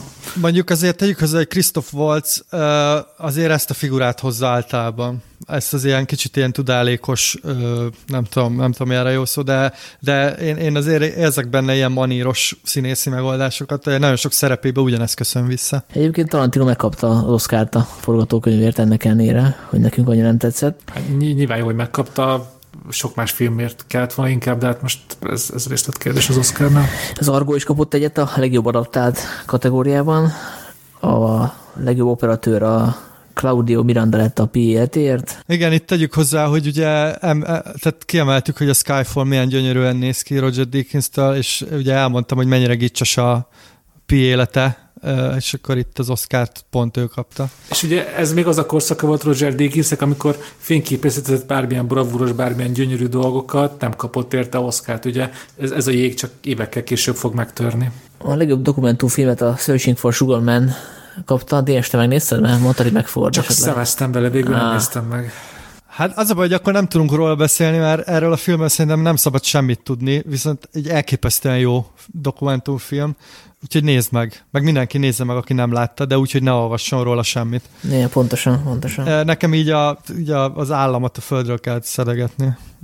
Hogyha, most ugye a Tiger King ilyen nagy divat, de szerintem ez, ez azért annál, annál is erősebb megle, meglepetéseket tartogat. Amit még így kiemeltem, hogy felírtam, az a legjobb eredeti filmzene. Nem azért, ment, mint hogy annyira egyet érzenék vele, ez a Pi kapta, Mike, Michael Donna, hanem hogy nem szerepel ott a Hans Zimmer a, a Batmanért, a Batman, mi is volt az ime? A Sötét Lovag, kettős pont, felemelkedés. Szerintem az egy nagyon jó film, és furcsáltam, hogy legalább egy jelölés nem, nem, nem érdemelt meg. Nem, szóval azért na, idővel helyére kerülnek a dolgok, a Pi, Pi életéről szerintem már, már nincs idő ebből, aki beszélne, és aztán az Oscar meg ez, ez aratta a legnagyobb, kapta a legtöbb díjat. Szóval az idővel azért a dolgok a helyébe kerülnek, hogy magamat ismételjem. Hát meg a 2012 másik nagy srágere volt a, a, a Miserables, a, mi a, mi a magyar cím? Nyomorultak. A Nyomorultak című musical. Hát nem tudom, mennyire emlékeztek rá. Nekem, Egy Oscar kapott azért... a Anne Hathaway legjobb női Igen, de hogy rengeteg jelölést kapott, én, én, én emlékszem, hogy azt hiszem ezt a filmet nem néztem végig, ami ritka. Valahogy, valahogy ne, amikor Russell Crowe énekelt, ott nekem így... Eltört benned valami. Igen, ott, ott úgy éreztem, hogy azért, azért sok mindent kibírok, de... Srácok, most le fogtok hidalni. Én ezt a filmet nem láttam. Úristen. Jó, Dénes, a, a Searching for Sugar Man nézd meg, és ne ezt, jó? Jó, jó. Vagy, hát, okay. vagy, vagy, vagy ilyen double feature, hogyha esetleg. Ö, ez nem az Oscar kapcsolatban, de a, a Dark Knight, a Sötét Lovak felemelkedés kapcsán én, én egy dolgot szóba akartam hozni, hogy ugye a film és a valóság kapcsolat, említettem már ugye az jelzők viadalaknál a tüntetők kölcsön, kölcsönvették a Jennifer lawrence a többeknek a jelét. Nem tudom, emlékeztek-e rá, hogy a Sötét Lovak felemelkedés premier napján Colorado-ban mi történt, ugye ö, egy ember gépfegyver, sorozat lövő fegyverekkel felfegyverkezve bement egy éjszak, egy évféli vetítés, és többit azt hiszem talán egy tucat embert megölt. Ez akkoriban ugye egyrészt ez a hatalmas tragédia volt, és ugye ez a film bemutatójára is az utóéletére is nagyon rányomta a bélyegét, és most délután elég sok cikket olvastam erről, a média például felkapta azt, nem tudom, titek is tesztelek erről, hogy szerintetek ti hallottátok azt, hogy ez az ember, ez a ugye mentálisan teljesen instabil ember azt mondta, hogy ő, ő Jokernek képzelte magát, és ezért tette. Persze, hát ez igen, ez előjött a Joker kapcsán. Azért védték a mozikat ugye a, a mostani Joker bemutatója kapcsán, mert hogy féltek, hogy megismétlődik ez a Így fajta. van, csak ebben az egészben a dupla csavar az, hogy ez az információ, e, ez, ez nem igaz. Ő sosem mondta ezt, ezt a média valahol másodlagos forrásból kapta meg, és ő sosem ő azonosította magát Jokerrel, ő később nyilatkozta, hogy ezt a börtönben egy társától hallott először, hogy, hogy Joker. És ugye ez egész most így tart, ezt mindenki valóságnak gondolja, és a, a, ugye a tavalyi Joker filmnél is ugye ez felvetődött, ahogy az Zoré mondta. Hát az egy olyan dolog, hogy túl szép, hogy ne legyen igaz, meg pontosan beleélik a narratíva. Ez, ez pont olyan dolog, mint hogy a Woody Allen elvette a nevelt lányát akiről milliószor le volt már írva, hogy nem a nevelt lánya, de mindig leírják az újságírók, mert ez tényleg kurva jó hangzik, hogy hát, botrány szempontjából, hogy a nevelt lányát elveszi, akkor is nem volt az. Hát persze, hát én is ugye újságíró vagyok, és tudtam volna ellenállni, nem tudom milyen címernek, hogy a magát Jokernek képzelő férfi pont, pont, pont, ugye egy Batman vetítésen, hogy ez milyen szalag cím már, csak ez is mutatja, hogy bizony itt van felelősség, és utána menni a dolgoknak a másik pedig, hogy tényleg ilyenkor mindig az ember vagy felvetődik a kérdés, hogy, hogy ilyenkor a filmeseknek van-e felelőssége. Én, ilyenkor mindig a, a, a, a, a, hogy nem, hogy, hogy hiába lövöldöznek egy filmben, attól még egy, egy, egy ezt nem szabad ember összekötni, aki őrült, de ez mindig egy ilyen érzékeny pont nálam. Na jó, Dénes, tehát ebben a filmbe kezdjük, hogy nincs is Joker, tehát hogy most uh, érted? Hát azért lövöldözött, mert csalódott volt, hogy nincs benne. Ja, lehet, igen, igen. Tehát most az, hogy, az, hogy va, most valaki őrült, azzal mit, mit tud csinálni Christopher Nolan, érted? Tehát most ja, persze, persze. Meg ugye nem tudjuk, hogy úgy lövöldözött, hogy megnézte a filmet először, és akkor így kifogásra támadt, vagy meginspirálta, ezért beült még egyszer, és a megfelelő pontokon kezdett el Nem láthatta a filmet, mert ez az első, ez egy premier vetítés volt, évféli premier. Hát akkor az megválaszolta a kérdésed, Dénes, hogy mennyire befolyásolta a film tartalma, semennyire. Nem. Igen. Egyébként, ha már szóba hoztad a filmet, akkor annyit elmondok, én ezt most újra néztem tegnap, mm, mert hogy fölmerült, hogy esetleg szóba kerül, és én erre erre a filmre úgy emlékeztem, hogy ez a leggyengébb rész a trilógiának, és nem is akartam korábban újra nézni, és hát ahhoz képest most nagyon tetszett így, így az újranézés után, tehát azért a, olyan tud valamit. a leggyengébbnek tűnő film a trilógiából is, és van annyira jó, hogy, hogy tényleg barom izgalmas volt. Mondjuk az is segített, hogy elfelejtettem bizonyos dolgokat, tehát bizonyos fordulatokat, ugye itt kiderül a Marion Cotillard figurájáról valami, azt így teljesen elfelejtettem. Tényleg? Tök jó volt rácsolálkozni. Hatalmas csavar a filmben. Igen. Hát, akkor jöttem rá, amikor már így látszott, hogy abban a bizonyos jelentben, hogy, hogy, hogy el fog hangozni hogy az a mondat, akkor egy ilyen, nem tudom, 20 másodperce korábban esett le, de előtte nem. Azt hittem, hogy egy pozitív figura. Na mindegy, és egyrészt ugye aktuális ez a film szerintem, amit, amit, amit így állít a szegények versus gazdagok viszonyja kapcsolatban. Másrészt baromi jó az a dramaturgiai húzás, hogy a, a Batman kivonja a filmnek a, a feléből, tehát a, a Bruce Wayne figuráját, aki így bekerül egy ilyen gödörbe és ott izé szenved.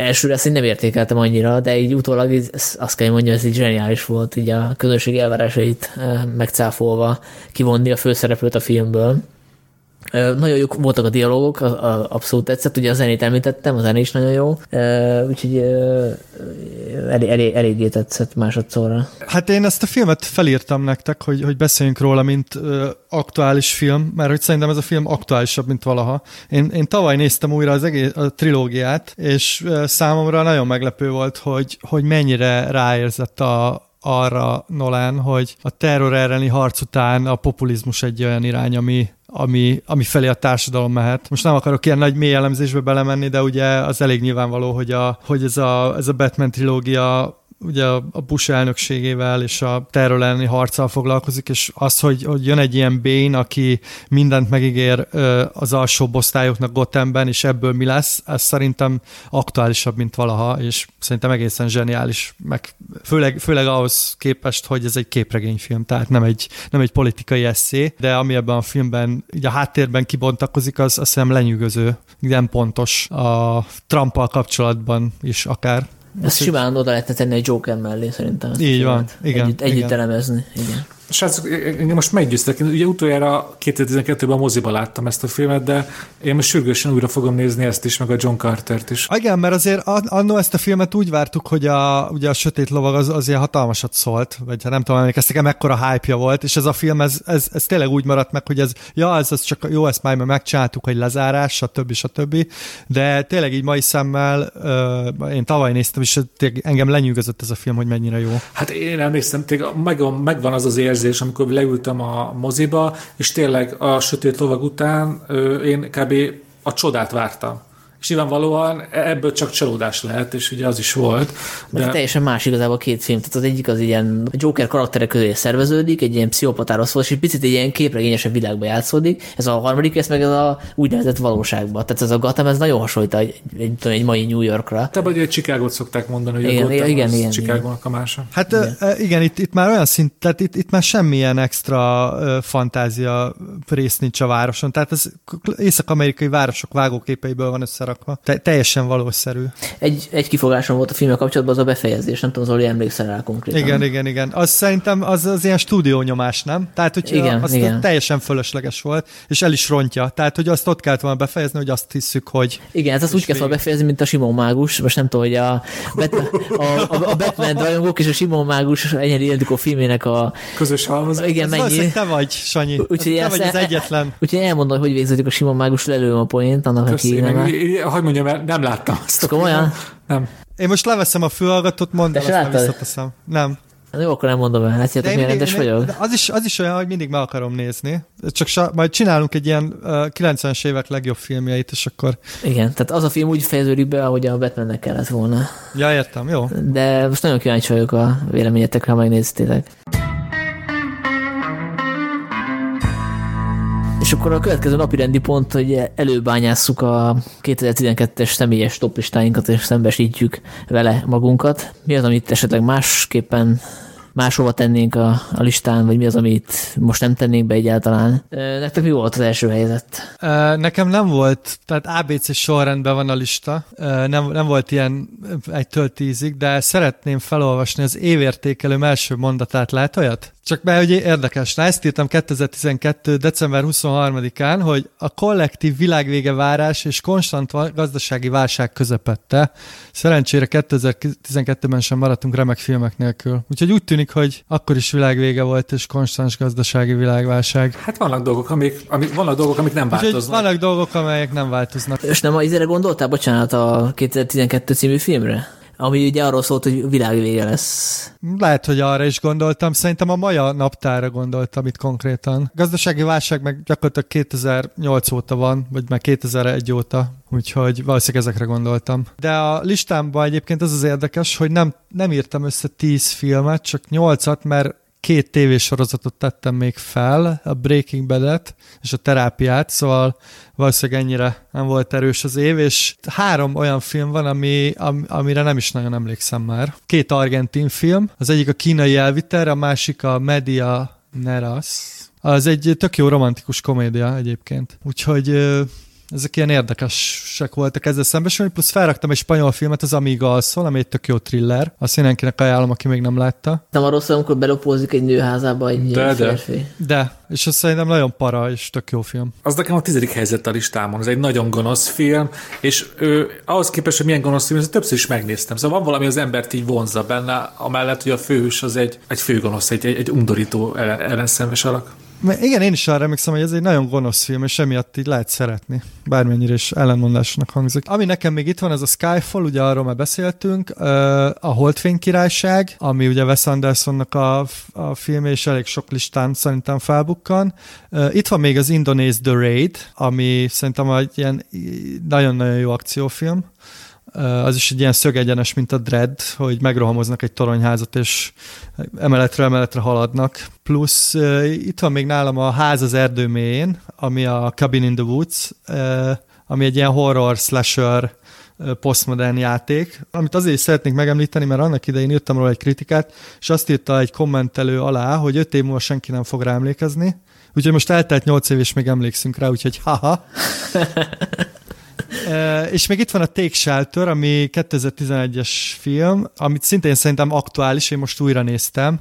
Ugye ez a film arról szól, hogy egy családapa, hát nem tudjuk, hogy víziói vannak, vagy, vagy a jövőt látja, vagy egyszerűen csak kezd megőrülni. Minden esetre elkezdi félteni a családját, és a, attól rettek, hogy egy nagy vihar fog közeledni, vagy valami világvége, és elkezd építeni egy óvóhelyet, amire gyakorlatilag rámegy a, az élete szinte, úgyhogy mindenkinek ajánlom ezt a filmet is újra nézni, mert most sajnos tényleg aktuális. Ez egy vidám film, ugye, ha jól emlékszem? Igen. Vagyis nem. Nem, nem az. De, de nagyon, nagyon szuper film egyébként. Michael Shannon játszik benne, és Chastain, szóval Jessica Chastain játszik benne, és na- nagyon-nagyon jó film. De ugye a 2012-es listámnak az a sajátossága, hogy egy csomó 2012-es film majd a 2013-as listámon lesz rajta, és ezen ugye ez is egy 2011-es film, úgyhogy itt van egy ilyen kis elcsúszás. Dénes, neked milyen érdekességeid vannak? Szerintem én vagyok a világ egyetlen ember, aki 2012-ben top listát készített, és az első helyre berakta a Barbarian Sun stúdiót. Nekem 2012-ben olyan erős volt az olasz mániám, hogy Sticklernek ezt a olasz horror omázsát tartottam a legjobbnak, mert én tényleg konkrétan emlékszem arra az időszakomra, amikor szerintem, szerintem most így összerakom a képet, állandóan mondom, mondogattam nektek, hogy nem láttam, nem láttam, nem láttam. Nekem tényleg volt egy olyan időszakom, amikor a premier filmek azok egy kicsit a háttérbe szorultak, és nem tudom, olasz giallókat, olasz western, olasz polit, policit, policieszkókat néztem, és aztán jött a Peter Strickland, és csinált egy olyan filmet, aminek minden púrusából az árad felé, hogy az, az ember nagyon sok olasz filmet megnézett, imádta őket, és csinált belőle valami egyedit. És szerintem ezért került a, az első helyre ez a anti-horror, ami a horrorfilmekről szól, de valójában nem horror. És em- emlékszem, amikor a Cinefesten bemutatták, és volt a a Q&A utána, akkor egy felháborodott néző itt számon kérte Peter Sticklandet, hogy ez mégis mi volt, meg miről szól ez az egész. Ez is mutatja, hogy azért ez nem egy különösebben nézőbarát film. Szerintem ez a film azért nagyon különleges, mert hogy a hangkulissza készítéséről szól, ami, ami önmagában egy ritka téma, és tényleg arról szól, hogy mennyit, mennyit szöszölnek egy filmen az alkotók. Egy horrorfilmen azért azt ne felejtsük el, ez egy fontos Igen, eh, egy, egy B-kategóriás olasz horroron a 70-es években. Igen, tehát ahogy a, a fejnek a levágását azt úgy állítják elő a hangeffektus, hogy egy káposztát Igen, vagdosnak. azt nyesnek szét. De igen, aki szerintem, aki szereti a giallókat, az, az ezt a filmet is nagyon fogja szeretni. Biztos tudjátok, hogy én nem vagyok egy ilyen feketeöves Strickland rajongó, én ezt a filmét szeretem a legjobban. Sokan említik ugye David Lynchet is ezzel a filmmel kapcsolatban, ugye ez a, a megőrülésről, meg a megőrülésről is szól, és most kicsit hagy reklámozzam a Filmú Podcast Strickland interjúját, mert azt hiszem ott mesélte el nekünk, hogy van az a jelenet, amikor fejvágást imitál egy káposztavas saláta szétvágásával az egyik hangmérnök, oda valójában egy húsnak a feldarabolásának a széteffektezett hangját rakják be. Szóval ami valójában egy hús, az a képen egy káposzta, a filmben meg egy fej. Szóval te, teljes a, a, hát nem is tudom, hogy mondjam, ezt a dupla illúzió. Ezt most mondja, úgyis kivágja ezt az reklámot. Azt akartam mondani, hogy mindketten bólogatunk Sanyival, hogy nyilván ez lesz kivágva, hogy hogyan készül a töltött káposzta. Igen. Itt majd legyen ilyen lépzenet, tudjátok, ilyen. És most a támogató. Hát vagy csak egy hosszabb sípolás.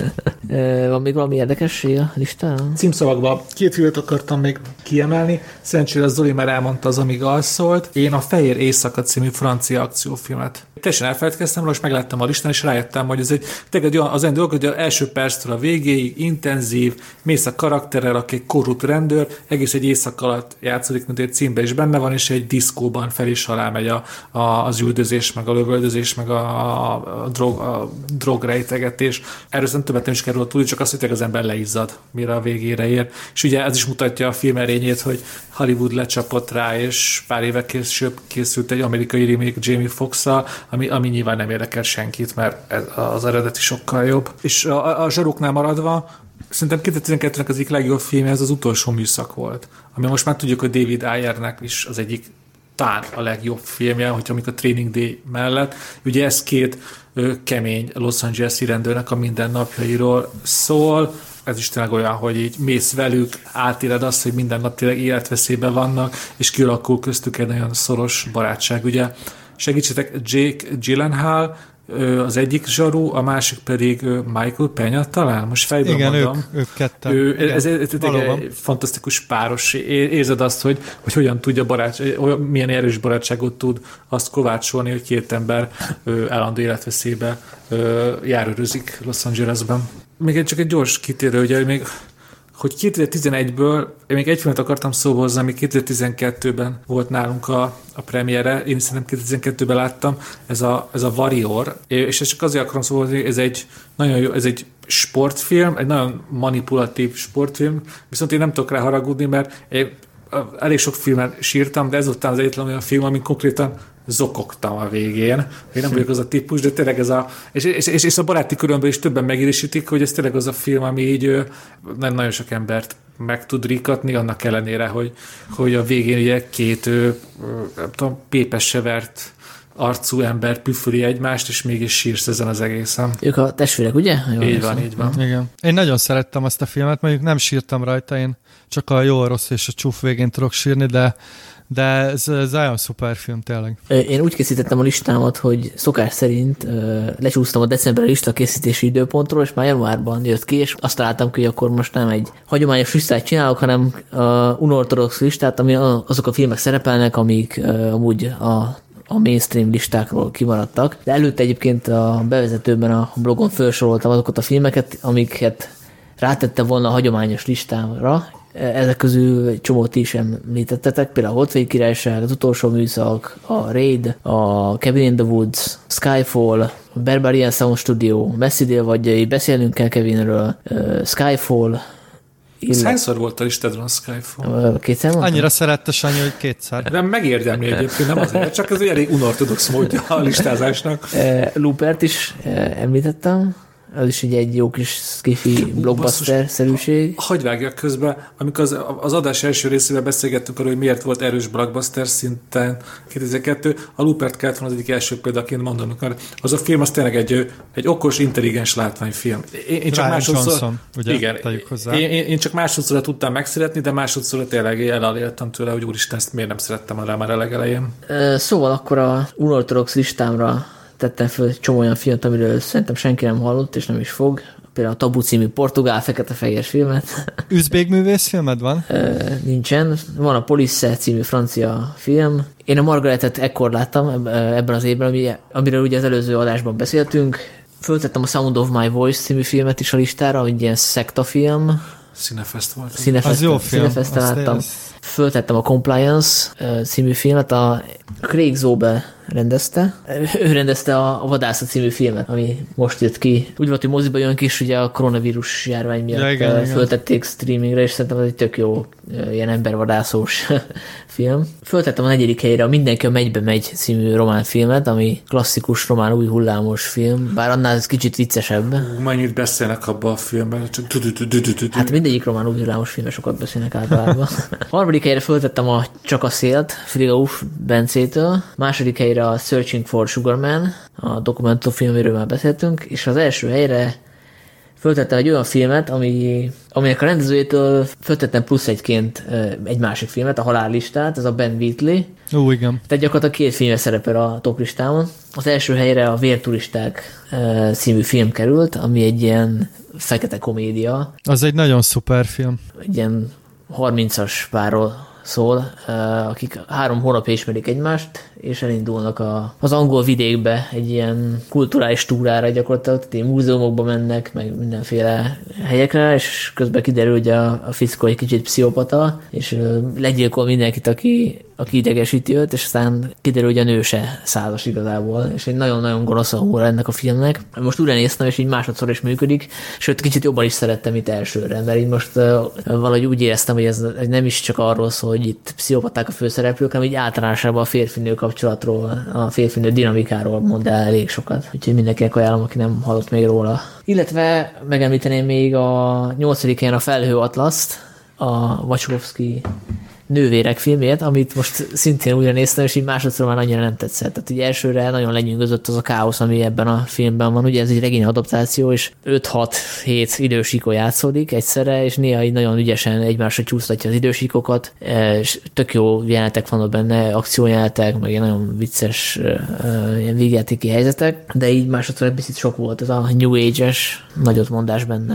Meg igazából látszik, hogy, hogy nem is csak őket rendezték, hanem a Tom Tickver, ugye a Lé a Lore rendezője is rendezett bizonyos részeket, és ezek picit így elütnek egymástól, és, és általában nem a Wachowskiék szála tetszett a legjobban. Én azt tudom mondani, amit Dénes, hogy én nem láttam ezt a filmet, úgyhogy nem én, én most kivételesen nem ezt akartam mondani, hanem ja, azt, hogy abból tényleg nem láttam, de ez most nem fontos, Na, hanem hát az, hogy, hogy ez is 2012 egyik nagy pénzügyi bukása volt, mert ugye ebben az ebben jó sok pénzt, meg jó sok sztárt belepakoltak, és hát nem jött be a számítás a mozipénztáraknál. Például azért ezt olvasmány élményeimből emlékszem, amit a Sanyi is mondott, hogy erre a New Age-es dologra nem voltak vevők hmm. az emberek. Hiába volt benne Tom Hanks, vagy öt különböző szerepben. És akkor még kiemelném a hatodik helyezett temet, ami a Prometheus, ami nekem első és nagyon tetszett, és most újra néztem, és én másodszorra is azt kell mondjam, az egy tök jó film. Tök jó figyeljetemezett film. Ennek a filmnek szerintem az volt a vesztem már, ami a, a kritikai vízhangot illeti, hogy mindenki egy Alien filmként gondolt rá, és gyakorlatilag Alien film, ha úgy veszük, hiszen abba az, ahhoz az univerzumhoz kapcsolódik, próbálja kibontani a mitológiáját ezeknek a xenomorfoknak, de azért szerintem ez egy sokkal több, sokkal összetettebb film. Összetettebb a Dénes, akkor ezt te láttad, ha jól értem. Én ezt kétszer is láttam, mert nem akartam először eljönni, ez tényleg annyira béna film, mint ahogy hittem, és tényleg. Most és annyi beszél, hogy összetettem, ez tipikusan az a film, amire tényleg dühösnek lehet lenni, mert intelligensnek próbál látszani, de amúgy, hogyha kicsit így, így megvizsgáljuk, akkor több ostoba, következetlen az egész, és, és így úgy, úgy dobál fel ilyen nagy kérdéseket, hogy, hogy hát nem tudom, hogy igazából üres, üres ez az egész. Nem szerettem az ilyet, na. Elmészem, a, a leggyakoribb szó, amit a prometheus kapcsán emlegettek, az a bluff volt, ugye. De most csak a történetről beszélünk, tehát a megvalósításról, például, hogy vannak benne olyan kibaszott jó jelentek, mint amikor a... A Numi Rapasz. Igen. Ha, ha jól ejtem ki. Rapaz. Ez most egy belsős poén volt. Ez, ez a reklám percek, mondjuk évzára van a rapasz, de...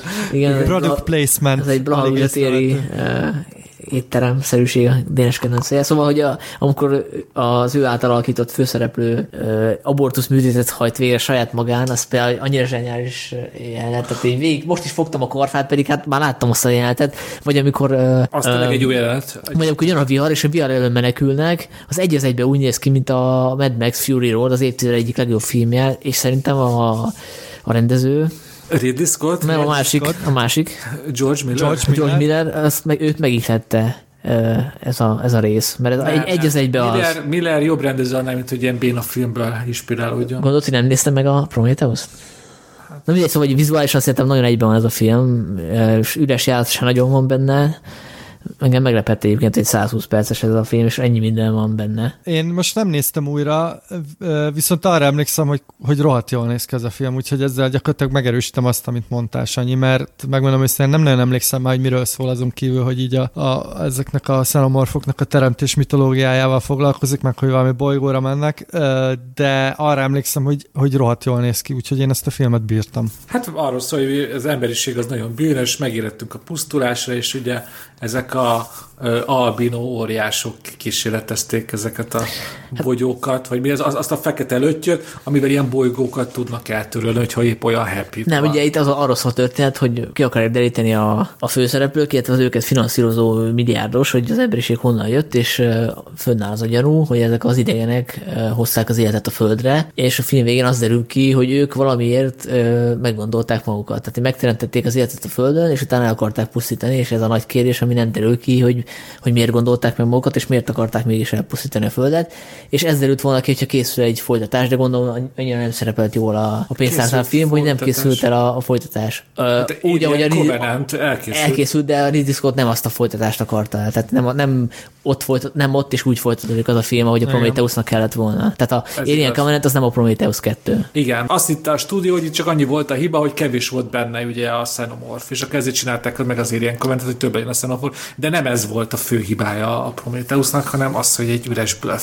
Nem értek egyet, kommentbe várjuk a, a megfejtéseket, hogy a Dénesnek miért nincs igaza. De azt hiszem, hogy ez egyébként is megosztja így a tehát van egy ilyen nagy törésvonal, nem? Én úgy tudom.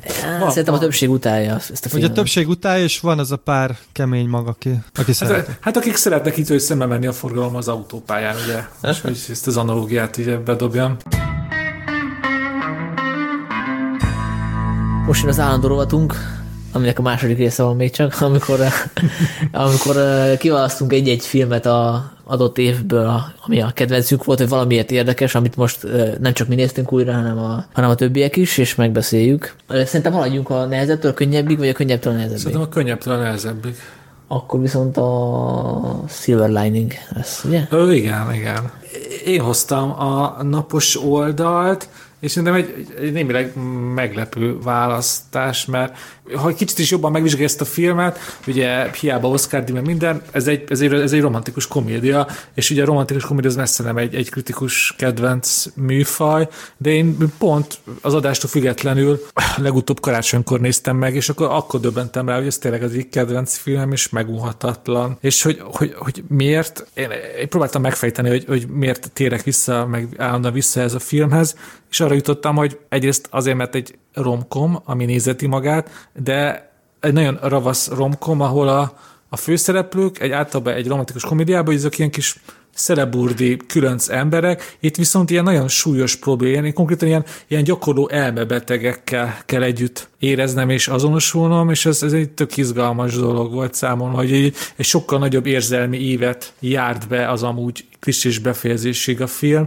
és sokkal jobban tudtam szeretni ezeket az embereket, és hát persze ezeket az embereket Bradley Cooper, Jennifer Lawrence játsza, és ugye a rendező meg ugye David O. Russell, akit általában Scorsese egyik legtehetségesebb tanítványának tartanak, és ebben a filmben is azért így érződik, hogy, hogy, hogy azt az, e, ezt az energikusságot, meg, meg képi világot néha azért Scorsese-től vette, hogy ezt az amerikai kisváros fölveszi. Én, én, én, én, én nagyon-nagyon szeretem ezt a filmet, és így me- megtelít életkedvel, és szerintem ez tanúságos, hogy, hogy manapság már egy romantikus komédiában nem elég a, a Hugh Grant meg az ügyetlenkedés, hanem egy, egy, egy bipoláris zavarban szereplő férfi kell ahhoz, hogy, hogy egy romantikus komédiákkora sikert érhessen el. Ez az, számomra azt jelenti, hogy ez a társadalom egyre jobban, nem is tudom, egyre jobb bajban van, hogy most már az ilyen romkomokat szeretjük, ahol egy kényszeres nymphomán nő és egy bipoláris férfi kapcsolatáért szurkolom. Hát nem, nem arról van szó, hogyha te rendező vagy, akkor nem akarod a, ugyanazt a standard romantikus filmet még egyszer megcsinálni, nem keresel valami, valami extrát. Legyen az egyik szereplő transznemű. De ha valaki megcsinált azt a filmet, akkor, akkor legyen bipoláris. Érted? Tehát, hogy mindig valami újat. Ez, ez teljesen logikus dolog.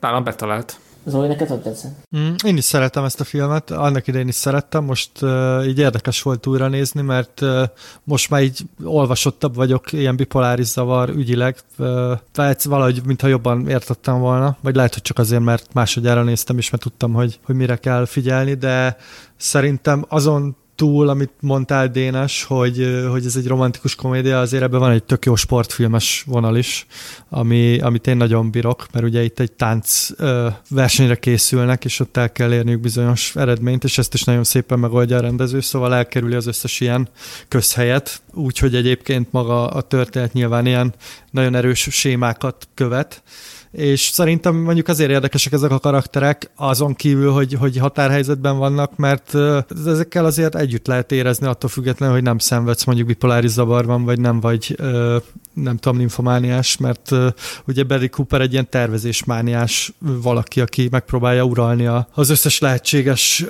dolgot az életében, vagy, vagy hogy próbálja egyben tartani, a, a nő meg gyakorlatilag egy ilyen gyász munkában van, és szerintem ezekkel azért így, így lehet mit kezdeni nézőként, úgyhogy uh, szerintem ez egy nagyon szép, szépen egyben tartott film, és tök, tök reményteli. Tehát egy ilyen igazi pozitív bomba, ami, ami most így különösen jól esett nekem, így a karantén kellős közepén, úgyhogy én is bírtam.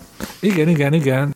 Ez az igazán vonzó ebbe a filmben, hogy, hogyha ennek a két alaknak sikerül boldogá válniuk a film végére, ez kb. azt jelenti, hogy nincs olyan ember a földön, akinek ez ne sikerülhetne, mert egy full kétszerencsed emberről szól, aki megcsinálja a boldogságát. Ha nekünk össze, nekik összejön, akkor nincs kifogás, ez bárki másnak is összejöhet. Sőt, nem csak két ember, hanem ugye ott a család is felbukkan a háttérben, ugye Robert De Niro az apa, aki szintén problémás, meg, meg tehát az egész család problémás, meg a barátok is problémásak, tegyük hozzá, és ugye úgy ér véget a film, hogy egy ilyen boldog családi vasárnap sikerül, úgyhogy szerintem itt, itt, itt még ezt is hozzátehetjük ahhoz, hmm. amit mondasz és hogy miért megunhatatlan a film. Ez tényleg olyan film, hogy, hogy tele van eml- önmagában is emlékezetes jelenetekkel. Amikor karácsonykor újra néztem, előtte mindig az volt egyik kedvenc jelenetem, amikor Bradley Cooper rátör a az alvó anyjára és apjára, és elkezdi mondani, hogy ez a Hemingway könyv, ez a búcsú a fegyverektől, ez mekkora kibaszás, hogy a végén meghalnak. Hát hogy lehet ilyet csinálni? Miért ilyen depressziós véget kell adni ennek a történetnek? Én ezzel mindig hatalmas rögtem, hogy mennyire nem érti a lényegét ennek a könyvnek. Most újra, újra néztem, és most pedig az a kedvenc jelenetem, amikor ugye már említetted Robert De Niro, ilyen sportfogadás függő. És azt hiszi, hogy, hogy, hogy az hozza a csapatra a, a bajt, hogy a fia Brady Cooper már nem nézi vele együtt a meccset, hanem táncol Jennifer Lawrence-re.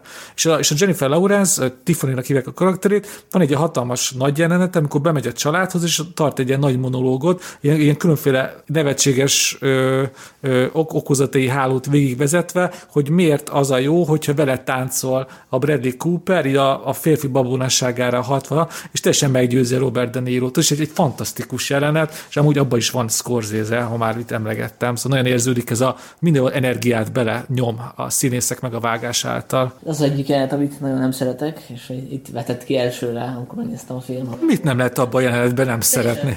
Ki el, tehát hogy ez... Mi? Hogy, ha ezt egy ilyen mainstream romantikus filmen látod, akkor, akkor így feláll a szőr a hátadon, hogy hogy el kéne hinnem, hogy a nő, akit abszolút nem érdekel a futball, kikézi magát 5 perc alatt. Ilyen... Hát van Wikipédia. Mi az 5 perc alatt? Erre felkészül egy Wikipédia, ez egy több órás felkészülés volt. De el is mondja, hogy felkészült rá.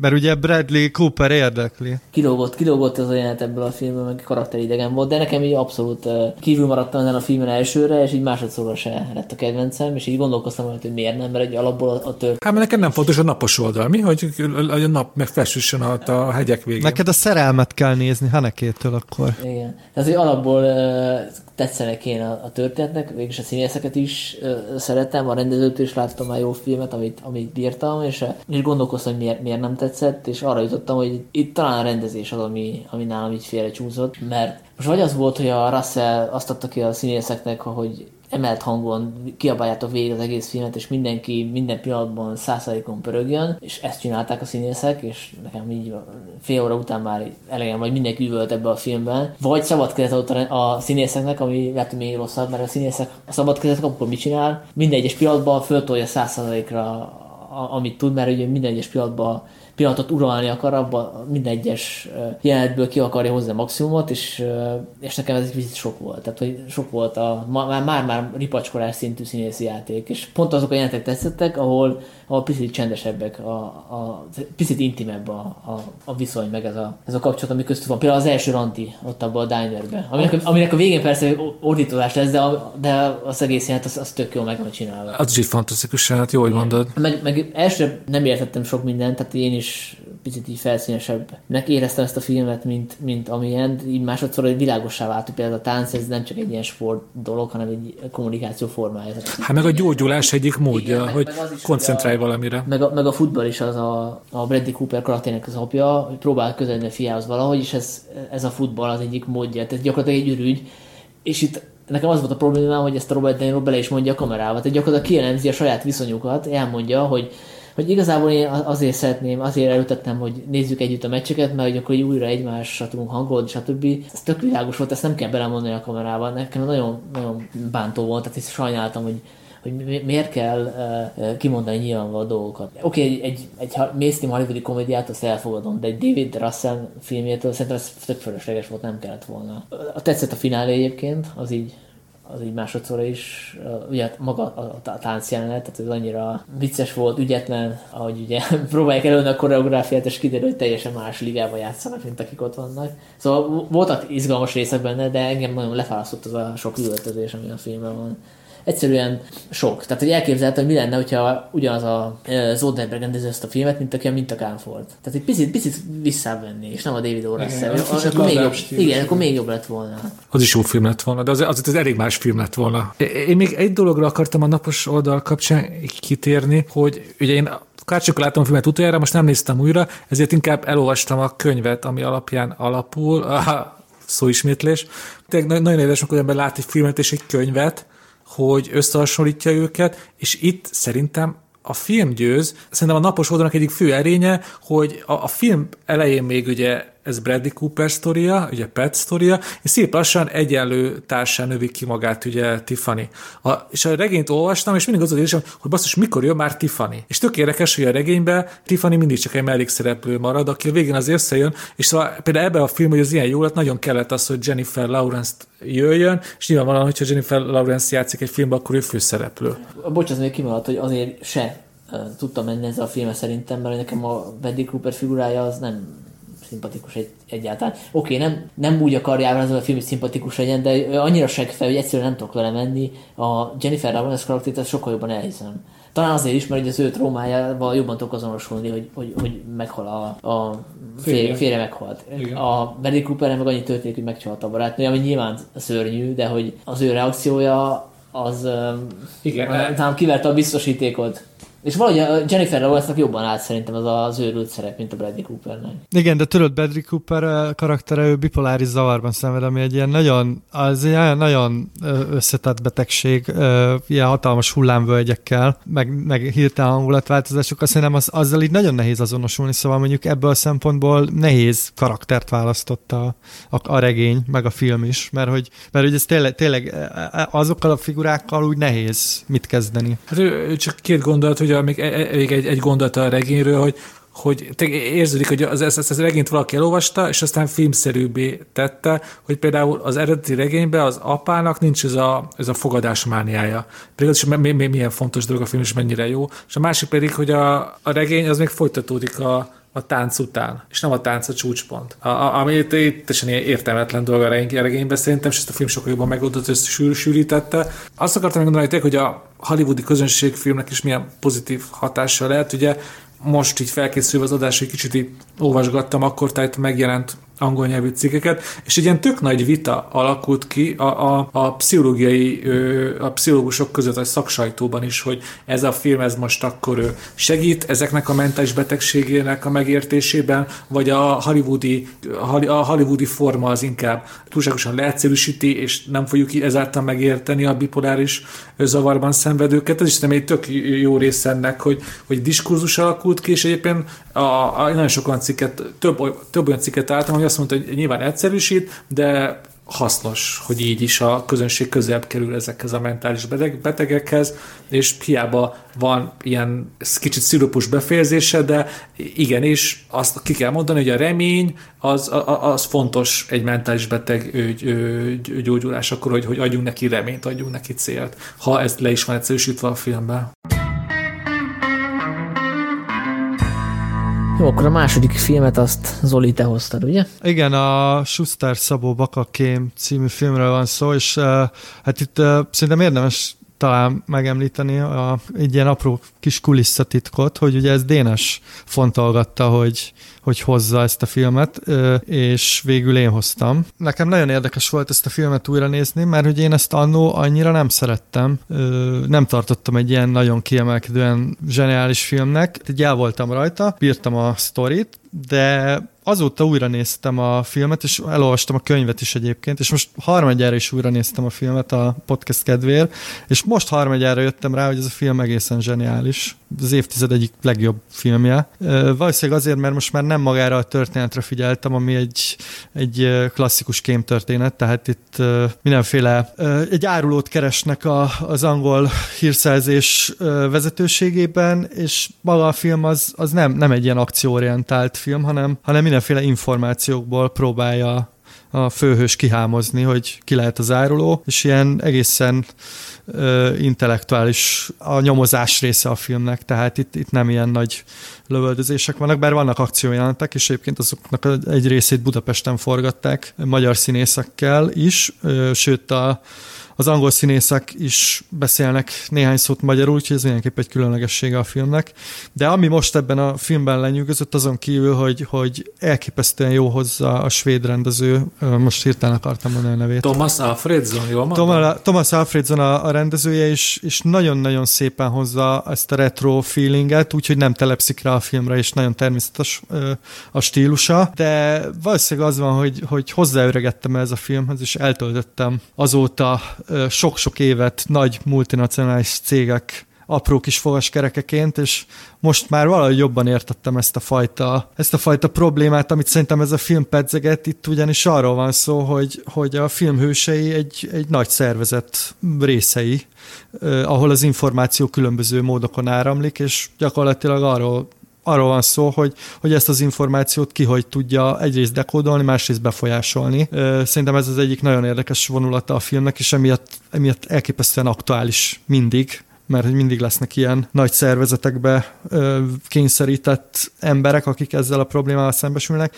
Másrészt pedig a filmnek van egy, ö, egy ilyen egzisztencialista vonala, ahol tényleg arról van szó, hogy a, hogy ennek a hősnek az élete valójában mennyire üres, és hogy mennyire egy célt követ, és hogy, hogy ezek a különféle jelentések, meg különféle ö, célok, ezek mennyire absztraktá válnak, és szerintem emiatt ez a film most nem akarok ilyen nagy szavakat használni, de, de, hogy, de hogy nagyon jól leírja azt a fajta ilyen általános közérzetet, amit akár mi is érezhetünk. Annak ellenére, hogy ez a film a, azt hiszem a 60-as vagy 70-es években játszódik Londonban. Szerintem nagyon-nagyon hozzánk szól. Úgyhogy nagyon-nagyon kellemes meglepetés volt. Na, én nagyon örülök, Zoli, hogy hoztad, ugye már is mondtad, hogy miért, hogy különben én hoztam volna, és így ideában napos oldalt is be tudtam csempészni, és nem nagyon fontos, és nagyon egyetértek, amivel mondasz, hogy ez a film egyszerre szól egy nagyon titokzatos és zárt világról, a, a, a kémekről, mikor realisztikusan. Szóval e, e, van egy nagyon fontos réteg, amikor, amikor az azt az érzést kapjuk, hogy kulcsukon leskelődünk egy olyan világba, ami az amúgy nincs közünk. És látjuk azt, hogy ezek a kémek hogy élnek, hogy viselkednek, és mindig, ugye, mindig elmondják az ilyen John le Carré filmekről, hogy ez mindig az ellentétes a James Bond mítosza, hogy itt tényleg aktákat tologatnak. És, és a másik, hogy, hogy az ember még egy kicsit jobban belemélyed ebbe a filmbe, akkor arra fog rájönni, amit te is pedzegettél, pontosabban ki is mondtál, hogy ez a film csak a kémekről szól, hanem rólunk is, mert ez a, ez, ez a kis fogaskerék vagyunk egy nagy átláthatatlan gépezetben, ezt, ezt, ezt szinte majdnem mindannyiunk megéri napi szinten. És ugye ez az egész, a film is, meg a könyv is arról szól, hogy van egy nagy átláthatatlan labirintus, aminek a, a résztvevők se tudják pontosan, hogy hogy működik, és Smiley, a fős, az, az egyike azoknak, akik egy kicsit ezt átlátja, és így tudja megtalálni a kémet a labirintusban. És ez, ezért válik ő, a, ő hősé, de amúgy, ahogy, ahogyha ránézünk, ő egy középkorú, alacsony, kicsit elhízott, olyan ember, aki mert simán elsétálnánk az utcán. És ő egy ilyen emberből csinál hőst a Schuster Szabó, ez nem nagyon fontos, nagyon izgalmas. És a harmadik rétege, amit talán te is nagyot tartasz, de most nem beszéltél róla, hogy, hogy van a, a kémvilág, a személyes szint, amivel tudunk azonosulni, és a, és a nagy történelmi lépték, mert ez szerintem egy nagyon fontos összefoglalója, intellektuális összefoglalója a hidegháborús állapotoknak. Szóval ez, ez nem úgy történelmi film, hogy, hogy évszámokra lebontva elmondja, hogy Berni fal felhúzása, rakétaválság, 56, bla bla bla, hanem azt a, azt a mentális állapotot, azt az állandó paranoiát mutatja be, amikor évtizedeken keresztül ő, nem katonák harcoltak egymással, hanem kémek, akik igazából csak annyiban különböztek egymástól, hogy egyik a, a szovjeteket szolgálta, a másik az angolokat, és néha pedig ugye mindkettőt. És ugye ez itt a filmnek az egyik nagy húzása, hogy bemutatja egy, kettős ügynöknek az életét, aki amúgy, ugye még egy újabb csavar, hogy ez egy valós tört történeten alapul a 60-as években. Ez egy hatalmas botrány volt Angliában, hogy, hogy egy, egy Cambridge-be járt igazi angol az elithez tartozó ember elárulta a hazáját, és évtizedeken keresztül a szovjeteknek kémkedett. Ez egy, ez egy hatalmas érvágás és egy hatalmas szégyen volt ugye az angol akkor még birodalom számára. És ebből csinált egy ilyen fantasztikus kémregényt Lökaré, amiből ugye készült ez a hasonló fantasztikus film tegyük hozzá, igen, hogy, hogy ez adaptációként is borzasztóan izgalmas, mert hogy a, ezt a regényt azt hiszem nagyon nehéz jól adaptálni, ugyanis rengeteg uh, apró szál van benne, és különféle, tényleg mint egy labirintus, olyan a könyv is, uh, és fil, filmen is sikerült visszaadni, ami szerintem önmagában bravúr, félretéve mindent mást. Előbb olvastatok a regényt, mint a filmet láttátok? Nem, én először láttam a filmet, aztán elolvastam a könyvet, és most tehát erre mondtam, hogy, hogy valószínűleg azért tetszett most sokkal jobban, mint elsőre, mert most már ismertem a sztorit, ismertem a könyvet hozzá, és nem magára a főszára figyeltem. Uh-huh. Én nem mostom a regényt, se korábban, sem most, és ugye így ezért nehéz követni mindent. Tehát, hogy elsőre így... Mint egy labirintus, nem? Igen, tehát, hogy, hogy nehéz volt mindent követni, meg nem is kötött le annyira, és így másod gyára meg azért tudtam jobban képbe kerülni, mert tudtam, hogy mire számít csak. De hogy megértem, hogy ez nem a, nem a tömegeknek való az a film, mert hogy tényleg ez nagyon unortodox kémfilm, ahogy veszük, tehát hogy ez Hát egy uh, csak úgy unortodox, hogy igazából ez sokkal közelebb áll a valósághoz. Igen, de, tehát realista magyarán. Igen, hát itt a kémek hivatalnokok gyakorlatilag. Igen, nekem az volt a fura egyébként, hogy amikor itt kiderül, hogy ki a hunyó, ki a kém, hogy, hogy igazából lehetett volna bárki más is. Tehát, hogy, hogy nem éreztem azt az izgalmat, amit egy kémfilmben éreznem kéne, amikor kiderül, hogy ki az a főgonosz, akit kergetünk minden, mindannyian. Igen, ezt mondom, hogy ja. valószínűleg ez direkt van, de hát ez így nehéz megmagyarázni annak, aki mondjuk egy izgalmas kém akar látni, és azért ül le a film elé, és nyilván csalódni fog, mert ez egy teljesen atipikus kémfilm. Amúgy nekem e- ebben sokat segítette a háttér, hogy, hogy eléggé bele belemerültem el, és tényleg olvastam a, a valós, a Kémről, Kim Philbyről, akit a bolondját járat évtizeken keresztül az angol hírszerzéssel. Ez, ez, ez, ez tényleg egy olyan világ, hogy minél jobban elmerülsz benne, mint hogy a kémek, nem tudom, a saját küldetéseikben, a saját kis aktáikban, annál jobban élvezed. Én nem tudom, én most néztem meg harmadszorra a filmet, és annyira tetszett, hogy most elkezdtem másodszorra olvasni is a könyvet, most éppen olvasom, és itt tényleg itt teljesen más úgy olvasni, hogy mondjuk a szereplők 90%-áról már tudom, hogy ki, és mit fog csinálni. Tudom, és nyilvánvalóan tudom, hogy ki a, ki a, a kettős ügynök, és ki nem, és tudok arra koncentrálni, magára a közegre, a, ami, ami iszonyú izgalmas ezeknek a, a, az embereknek a, a világa, ahogy gondolkoznak, és ez, ez az egész, ő, ezt az Zoli is érítette, hogy mindenki kicsit fásult, cínikus, kiábrándult, szóval minden ember úgy viselkedik, mint hogyha már 20 évet lehúzott volna egy multinál, csak ez a multi, ez az angol hírszerzés. Igen, egyébként szerintem a, a könyv az talán szerencsésebb, már mint hogy az ember a könyvet olvassa, mert ugye ott talán jobban kijön ez a, ez a tényleg, hogy így eh, kicsit nekem az a, azt hiszem el is hangzik a könyvbe ez a hasonlat, hogy mintha így szitálnák a homokot, és abba keresnék a kis aranyrögöket. Tehát itt egy csomó információ zúdul az olvasóra, és tényleg ne, eh, gyakorlatilag látsz embereket, akik bemennek hétköznap a hivatalba, dolgozgatnak, mindenféle dolgokat csinálnak, és hogy abból kell kell megtalálnod magát a, a történést, ami, ami a kémügy, és szerintem ez egy nagyon, nagyon izgalmas, nagyon izgalmas olvasói élmény, szerintem ez nekem a filmen is átjött, és persze ez egy teljesen unortodox kémfilm, de itt inkább maga ez a labirintus az érdekes, és ez szerintem vagy magával ragad, vagy nem, és tökre megértem, hogy valakit nem, meg valakinek ez, ez nagyon-nagyon unalmas, azért mondtam azt, hogy lehet, hogy én öregettem ehhez hozzá, vagy, vagy, vagy, vagy voltak ilyen tapasztalataim, ami, amik miatt ezt át tudtam érezni, de, de engem most harmadjára elképesztő módon be tudott ezt szippantani, és élveztem minden pillanatát, úgyhogy valószínűleg még újra fogom nézni, és lehet, hogy én is elolvasom újra a könyvet. És a rendezőt az emeljük ki. Ugye az egyik kedvenc filmet rendezte az Engedjbe, című skandináv, svéd vámpírfilmet. Az is egy unorthodox vámpírfilm volt, és azért neki nagyon jól rá lehet ismerni a, a fényképezési stílusát, tehát ilyen nagyon intim közeget tud e, e, csinálni, és amit itt, amit hasznos, mert itt egy ilyen személytelen közegben játszódik az egész, nem? Tehát ilyen hivatali közegben, és mégis ezek a beállítások, hogy megteremti a, a hangulatot, az, nagyon-nagyon jó, és teljesen ilyen visszafogott hatást kelt. És ugye az operatőr is ugyanaz, aki az engedjben volt a Hoyt te, hogy te hogy font, hogy téma? Most kicsit lehet, hogy szabadon mondtam. Igen, hát valami ilyesmi. Szegény ember, mert hallgatja az adást. Hát, hát ilyen ikás neve van, nem? Ilyen ikás.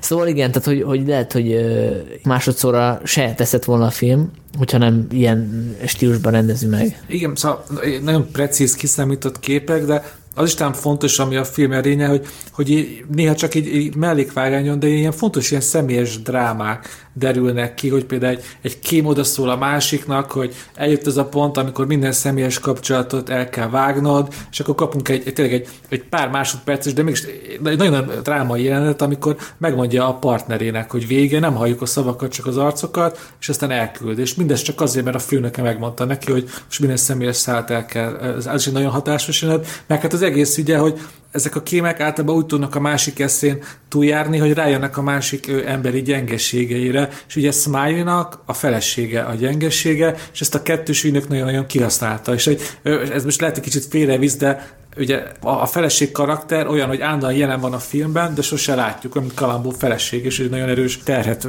rak plusz jelentést ad a filmnek, hogy szegény kémet nem elég, hogy kirúgják, meg a felesége is ütlen hozzá, és ezeket a terheket kell cipelni. Ez is nem nagyon szépen oda van rakva ezek, ezek mm. a filmben. Sőt, ugye szerintem az is nagyon fontos, hogy maga a fő ellenfél, ugye a szovjet főkém, aki aki mozgatja a szálakat, őt se látjuk, ugye őt Kárlának hívják, és gyakorlatilag semmit nem tudunk róla, egy árnyék, aki, aki ott van, és egy, mégis egy ellenpólus, mert ugye ő, ő az egyetlen valódi ellenfele Smiley-nak, tehát az egész egy kicsit olyan, mint egy ilyen intellektuális sakjátszma, ahol, ahol nem látod a másikat, aki viszont hasonló lépéseket tesz, amikor te lépsz valamit, úgyhogy ez is egy nagyon izgalmas szintje ennek a filmnek. És egyébként, bocs, még azt tegyük még szerintem hozzá, hogy egyébként az angol színjátszás színe java játszik a filmben, tehát a, a szereplőgárd az, ami elképesztően erős, tehát Gary Oldman, John Hurt, Mark Strong, uh, Colin Firth, Toby Jones, uh, Ciara Mucsi Zoltán, Kálói Molnár Péter, tehát itt óriások csapnak össze. Igen, igen, szóval azt kell képzelni, hogy olyan erős a színészgárda, hogy például Tom Hardynak csak egy, egy kisebb mellékszerep jut, amiben egyébként fenomenális abban is, csak hogy, hogy tényleg olyan emberek, akiktől már azt tényleg egyértelmű sztárok, itt ilyen nagyon, csak mellékszerepekben kerülnek fel, olyan erős a, a felhozattal. Ja, egyébként az egyik legerősebb jelenet az a Tom Hardy szerintem, tehát hogy megismerkedik a életenőjével, azzal az orosz ügynöknővel, akit először úgy lát meg, hogy ilyen távcsön keresztül ugye megnézve, hogy a férje megveri Szerintem egy zseniális jelenet. Nekem egyébként az a, az a kedvenc jelenetem, amikor elmegy Smiley a, ahhoz az öreg nőhöz, aki ugye már nem dolgozik a kémelhárításnál, és ez egy ilyen, egy ilyen látszólag alkoholista nő, és egy ilyen vérértetlen ajánlatot tesz neki, hogy, hogy szexeljenek.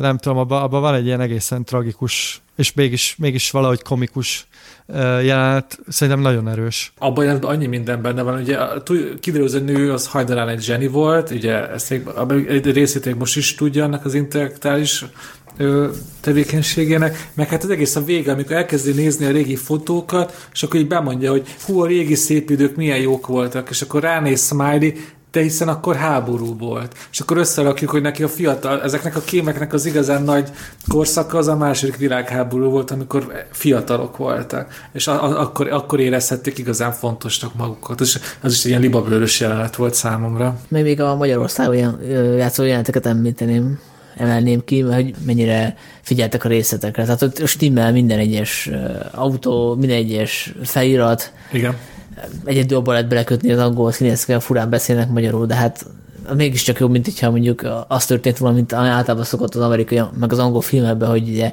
mondja a kelet-európainak, hogy ezért, ugye tudsz angolul, jó, akkor váltsunk át angolra. Tehát ahhoz képest jobb volt, hogy magyarul beszéltek, de, de tényleg baromi sok energiát fektettek benne, hogy ilyen hiteles szocialista környezetet teremtsenek. Ő, ha jól tudom, a, hogy azt a, azt a nem híres, de mindesetre nagyon jó lövöldözős kezd, nyitó jelentet, az a Párizsi udvar. Igen, igen, az a Párizsi fel. udvar. És eh, talán meg ez fontos lehet, hogy ami miatt a, én ebben az egy dolgban szeretem jobban a, a, a filmet, mint a könyvet, hogy a, a filmben ez a küldetés ez Csehszlovákiában játszódik, és a filmben ezt átrakták Budapestre, és pluszban még megtartották azt, hogy az egyik vezető beosztású angol hírszerző tiszt az magyar származású az Eszterházi, ezért plusz még ő is beszél néha magyarul a filmbe, és az például egy fantasztikus pillanat, amikor benyit hozzá Colin Firth, és annyit mond neki, hogy nagyon hálás vagyok, de magyarul, ez is én is ott behaltam, hogy de ilyenekre Igen. odafigyelnek, hogy így, hogy így betanítottak egy-egy ilyen magyar mondatokat a szereplőknek. Ja, lehet, hogy az volt emögött, hogy Budapest rálicitált Prágára, és így olcsóban vállaltuk a forgatást. Oké, okay, de azt is simán, megmond, simán, simán mondhatták volna azt, hogy, hogy Prágát forgatnak Budapestbe, érted? Szóval, de gondolom egy ja, persze, volt. persze. És akkor jön az én filmem. Én a The Master-t hoztam, aminek azt hiszem, hogy nincsen magyar címe.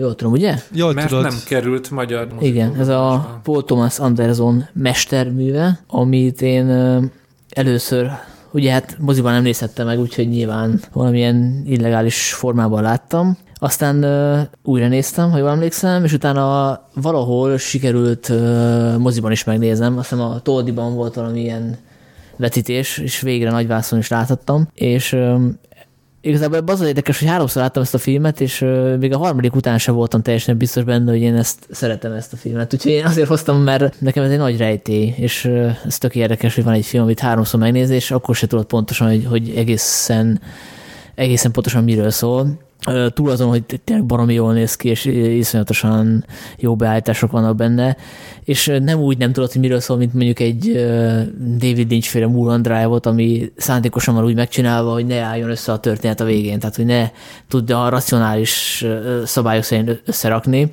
Itt valahogy más, más, más a rejtély ebbe a filme számomra, valami miatt így megközelíthetetlen. Lehet, hogy ennek az előéletés belejátszik, mert ugye ezt úgy harangozták be ezt a filmet, mintha mint a Scientology egyházról egy ilyen nagy leleplező film, mert ugye a, a főszereplő, akit ugye a Philip Seymour Hoffman alakít, róla azt mondták, hogy ő a, a Aaron Hubbardnek a, az alter egója, és szerintem ez a film egyáltalán nem a Scientology egyházról szól, vagy ha igen, akkor nagyon áttételesen, tehát hogy ilyen nagyon metaforikusan, és ami harmadik megnézés is foglalkoztat, hogy, hogy pontosan ezek a karakterek mit akarnak, nem világos a motivációjuk és, és lehet, hogy ezért, ezért volt izgalmas a harmadik újranézés után is, hogy, hogy azon agyalni, hogy, hogy tulajdonképpen miért vonzódik ez a két figura egymáshoz. Ugye itt a főszereplő a, a Philips Seymour Hoffman által alakított szektavezér, meg a Joaquin Phoenixnek ez a háborús veteránja, és szerintem ez a, ez a fő kérdés ennek a filmnek, hogy ez a szektavezér, ez mi, miért akarja, hogy betörje valahogy ezt a, ezt a, ezt a Joaquin Phoenix által alakított figurát, aki szerintem baromi nehéz definiálni, hogy most micsoda, tehát hogy ilyen, ilyen ösztönember, ösztönlény, és lehet, hogy ez van benne az egészben, hogy, hogyha úgy gondolja ez a szektavezér, aki gyakorlatilag egy szélhámos, hogyha őt ezt a, ezt a ösztönfigurát, aki, aki abszolút nem intellektuális szinten működik, ha őt be tudja a hálójába vonzani, akkor gyakorlatilag bárkit be tud, mert neki a többi embernek a megszedítése az már nem kihívás. De valamiért fontosnak tartja, hogy ezt, a, ezt az ösztönlényt ezt valahogy megzabolázza. Tehát ez, ez ilyen neki egy nagy kihívás. És, és nem, nem tudok rájönni, hogy igazából most a, a rendezőt, a Paul Thomas Anderson, melyik aspektusa érdekli igazán a sztorinak, tehát hogy neki miért, mi volt a motiváció, hogy elkészítse ezt a filmet nekem az az izgalmas most a monológodban, hogy így szerintem részben meg is válaszoltad a kérdésedet, hogy, hogy mi, mi érdekelte ebben, meg hogy mi volt a motivációnak a két karakternek. Például a motivációkat az gyönyörűen felrajzoltad, akkor nem arról így nem is akarok tőled beszélni. Szerintem pont ez érdekelte benne. Ez most nagyon közhelyes, szerencsére ezt sokkal kivonultabban fogalmazza meg Anderson, de a ellentétek vonzák egymást. És amikor Hubbardnak az alter meglátja ezt a kallódó, tényleg ösztönlényt, akkor azt látja meg benne, hogy úristen, ez az én teljes ellentétem, ezzel valamit kezdenem kell. És a másik pedig, hogy miért vonzák egymást, egyrészt az ellentét, meg hogy ura, uralkodni akar rajta, mert látja, hogy ő egy fenevad. De a másik, hogy itt van egy ilyen sokkal primerebb vonzalom is, hogy tudat alatt Ugye a szektavezér arról beszél, hogy emelkedjünk felül, legyünk tökéletesen, a szellemünket szabadítsuk fel, de tudat alatt néha ő egyébként irigykedik erre az ösztönlényre, és át akarja érni ezeket a primer emberi ösztönöket, például nem tudom, egy nagyot akar baszni például. És ez, ez benne van a filmben, hogy így, így féltékeny is egy kicsit rá, és szerintem is ez így ösztönös is, hogy nyilvánvalóan a háborús veterán, a képén mentálisan beteg, ez teljesen egyértelmű az elejétől kezdve, ő, ő pedig egy ilyen mestert lát benne, aki ki hozhatja ebből a mentális betegségből. Hát érdekes, érdekes, hogy ezt mondtad, hogy ellentéte, mert hogy nekem meg pont az tetszett ebben a viszonyban, hogy nem igazán az ellentéte, mert hogy ez azért kiderül a szekta vezérről, hogy, hogy neki is vannak dükitörései, ő is ö, erősen elfolytja különféle ö, itallal és szexel kapcsolatos vágyait, tehát ö, ezt úgy is lehet nézni, hogy ő gyakorlatilag magát látja ebben a, az emberben, és azért próbálja megszelídíteni. Mondjuk ezzel egyetértek Sanyi veled, hogy, hogy igen, valószínűleg, hogyha ezt a, tehát ez nyilvánvaló, hogy ez a módszer, amit kitalál, az elég ingatag lábakon áll, és nagyrészt ilyen improvizatív konyha pszichológia, de ha működik egy olyan emberen, akkor, akkor az nyilvánvalóan hatásos. És szerintem ez a filmnek az egyik nagyon izgalmas vetülete, hogy, hogy ezek a dolgok nyitva vannak hagyva. Ahogy egyébként szinte minden más is ebben a filmben, és én azért szeretem nagyon ezt a filmet. Én, én is most láttam egyébként harmadjára, és én sajnos nem tudtam moziba megnézni, ugyanis most lett volna itt Torontóban egy vetítés, mert a, az egyik mozi vetíti az szá- szerintük évtized legjobb filmét, és a Mastert is vetítették volna, ráadásul 70 mm-ről, mert ugye ez, ez tudni kell, hogy ezt a filmet olyan formátumra forgatták, és egyébként elképesztően néz ki, tehát gyönyörű. Sajnos ugye a vírus miatt ez a vetítés elmaradt, úgyhogy most én is kénytelen voltam itt, itthon megnézni, és harmadjára nekem jobban tetszett, mint másodjára, és másodjára jobban tetszett, mint elsőre, mert hogy ez a film szerintem elképesztő sok mindent feldob, és nagyon, nagyon sok irányba el lehet rajta indulni, és főleg, hogyha ismerjük már Paul Thomas Andersonnak a későbbi filmjeit, mert amikor még ezt láttam, akkor ugye még nem volt se fantomszál, se beépített hiba, és most már így visszatekintve érdekes, hogy őt mindig ezek a, ezek a fura viszonyok érdeklik, meg ezek a, ezek a fajta karakterek. Ez az egyik irány, ahol el lehet indulni. Szerintem van egy másik vetülete is a filmnek, ugye itt fontos a történelmi kontextus, hogy ugye a második világháború után vagyunk, ami Amerika történetében egy, egy ilyen nagyon érdekes szakasz, és akár ezt a filmet szerintem úgy is lehet nézni, hogy, hogy egy ilyen útkeresés, hogy merre tart, tart valaki egy ilyen háborús helyzet után, és ez társadalmi szinten is érdekes. De hogy ez mind benne van ebben a filmben, és szerintem ez egy, hogyha használtuk a labirintus szót a Schuster Baka kém kapcsán, akkor itt még inkább lehet használni, csak ez egy nyitott labirintus, ahol a néző múlik, hogy mennyire veszik el benne, vagy hogy mennyire akarja ezt az egészet megfejteni. Szerintem ezt a filmet lehet úgy is nézni, hogy egyáltalán nem akarod megfejteni, mert hogy van egy ilyen nagyon fura sodrása, lebegése. Nem véletlenül tér vissza, szerintem állandóan az a vágókép, hogy, hogy ilyen hullámokat látunk a hajó mögött, vagy ilyen, nem tudom, ilyen fodrozódó vizet, és ez, ezt én nagyon éreztem ebbe a filmben, hogy tényleg olyan, hogy így nézed, és így visz és nem is egyértelmű, hogy hova, és ez nem baj. És fura, hogy, fura hogy, hogy én is úgy vagyok ezzel, mint a Sanyi, hogy nem mondanám, hogy én ezt a filmet szeretem, hogy ezt nem könnyű nézni ezt a filmet, de mégis valahogy, mégis valahogy van benne egy ilyen könnyedség, ami, ami így, amint elkezded nézni, így magával visz. Úgyhogy ez egy nagyon-nagyon, nem is tudom, mi erre jó szó, enigmatikus, vagy titokzatos. Igen, igen. Tehát, hogy most kiderülne, egy holnap megint vetítik, akkor ott lennék megnézni. Pontosan, én is. Pedig amúgy most nem biztos, hogy leülnék megnézni, de, de mégis, hogyha tudnám, hogy mondjuk moziba megnézhetem, biztos, hogy ott lennék. Én, ezért, én ezért várnék pár évet ahhoz, hogy leüljek. De egyébként az olyan az tök, hogy mondtad ezt a, ezt a másik olvasatát a viszonyuknak, mert nem merült föl bennem, de tényleg tényleg ebbe is lehet valami, hogy a, a, a mester az, az féltékeny igazából a Phoenixre, hogy ő tudja úgy megélni az életet, ahogy ő nem. Tehát neki van családja, van egy kisebb közössége, meg van egy nagyobb közössége a követői, akik, akik iránt felelőssége tartozik, ez a figura meg él bele a vakvilágba, gyakorlatilag azt csinálja, amit gondol, tehát hogy úgy létezik, mint egy állat most ez így jó vagy De rossz is van mondva a film, Igen. we are not animals, ez többször is elmondja Igen. neki. Tehát, hogy lehet, hogy ez egy ilyen féltékenység a, a, a részéről, mert ő is szeretne úgy de nem teheti, mert van egy ilyen szerep, aminek meg kell felelnie. És ebből a szempontból nekem az egyik legemlékezetes jelenet, hogy gyakorlatilag semmi különös nem történik, amikor kint vannak a sivatagban, és a, a Freddy fölül a motorra, és akkor a mester nézve, hogy a Freddy elhajt a motoron, és várja, hogy visszafordul, és a Freddy nem jön vissza, elmegy a picsába a motorra egyet, és akkor kiül az a, a, a csalódottság a, a, a Philip Simon Hoffman karakterének az arcára, hogy a, a tanítvány az fogta magát és faképni, hogy Igen, mert... bárcsak ő is megtehetné, ott van az arcán ez. Igen, mert az egy játék, amit a szektorvezér talál ki, hogy a sivatagban a távolban kinéznek egy pontot, oda el kell motorozni, és viszont. És ugye ekkora ösztönlény a, a Joaquin Phoenix, hogy ugye ezt nem gondolta ki előre, csak felült a motorra, és annyira tetszik neki, hogy a végtelenség belmotorozik, és utána nem tudom, évekig, hónapokig találkoznak. Egy fantasztikus jelenet. Nekem amúgy több dolog eszembe jutott, hogy nem véletlen, hogy moziba láttad másodszor a filmet, mert éppen megnéztem, hogy nagy késéssel, de mégiscsak bemutatták a magyar mozik 2013 áprilisában amit megéreztem magamnak abból, amit Zoli mondott, szerintem ez nagyon fontos, hogy, hogy ez a film, ez tényleg az, az, az, az, az félrevisz, hogyha ennek minden egyes jelenetét, minden is mondatot meg akarjuk fejteni, mert nem szabad el, elfelejteni, hogy ez a film részben egy szélhámosról szól, ahogy el, aki el is hazik, hogy csak így, így útközben talál ki dolgokat, és így mondja. Hogyha ezeket mi meg akarnánk fejteni, akkor igazából a, a szélhámos csapdájába esnénk. De amit ő mond, annak sok, sokszor igazából tényleg egyszer nincs értelme, és ezt el kell tudnunk fogadni a filmben, mert ugye ez, ez valamiért arra tanít minket, nem tudom, a, az eddigi tapasztalatunk a filmekkel, hogy ami egy filmben történik, annak mindig van valami textusa, szub, szubtextusa, amit értelmeznünk kell. Na ennél a filmnél én is egyetértek abban, hogy vannak jelenetek, ahol tényleg az a fontos, hogy elfogadjuk, hogy ennek nincs értelme. Szerintem ez nagyon fontos azzal, hogy ne legyen fruszt, ne váljon frusztrálóvá ö, a The Master. 2012-ben elképesztően sok kritikát írtam, és a Masterről is írtam, és elolvastam, és érdekes, hogy ott azt írtam, hogy ez az egész azért van így, amit mondasz, mert hogy mi is bekerülünk gyakorlatilag ebbe a szektába, ahol nem mindennek van értelme, tehát hogy egy kicsit mi is olyan helyzetbe kerülünk, hogy kapjuk ezt a csomó mindenféle ilyen humbug gyakorlatot, meg, meg ilyen hülye magyarázatokat, és mi is próbáljuk keresni a jelentést, mert hogy mi is el vagyunk veszve, mint, mint bárki, aki bekerül egy ilyen, egy ilyen egyházba. Most már nem értek ezzel egyet egyébként, szóval most így felülvizsgál, vagy most ellentmondanék az akkori önmagamnak, de, de meg is veregetném a vállát, hogy érdekes gondolat volt.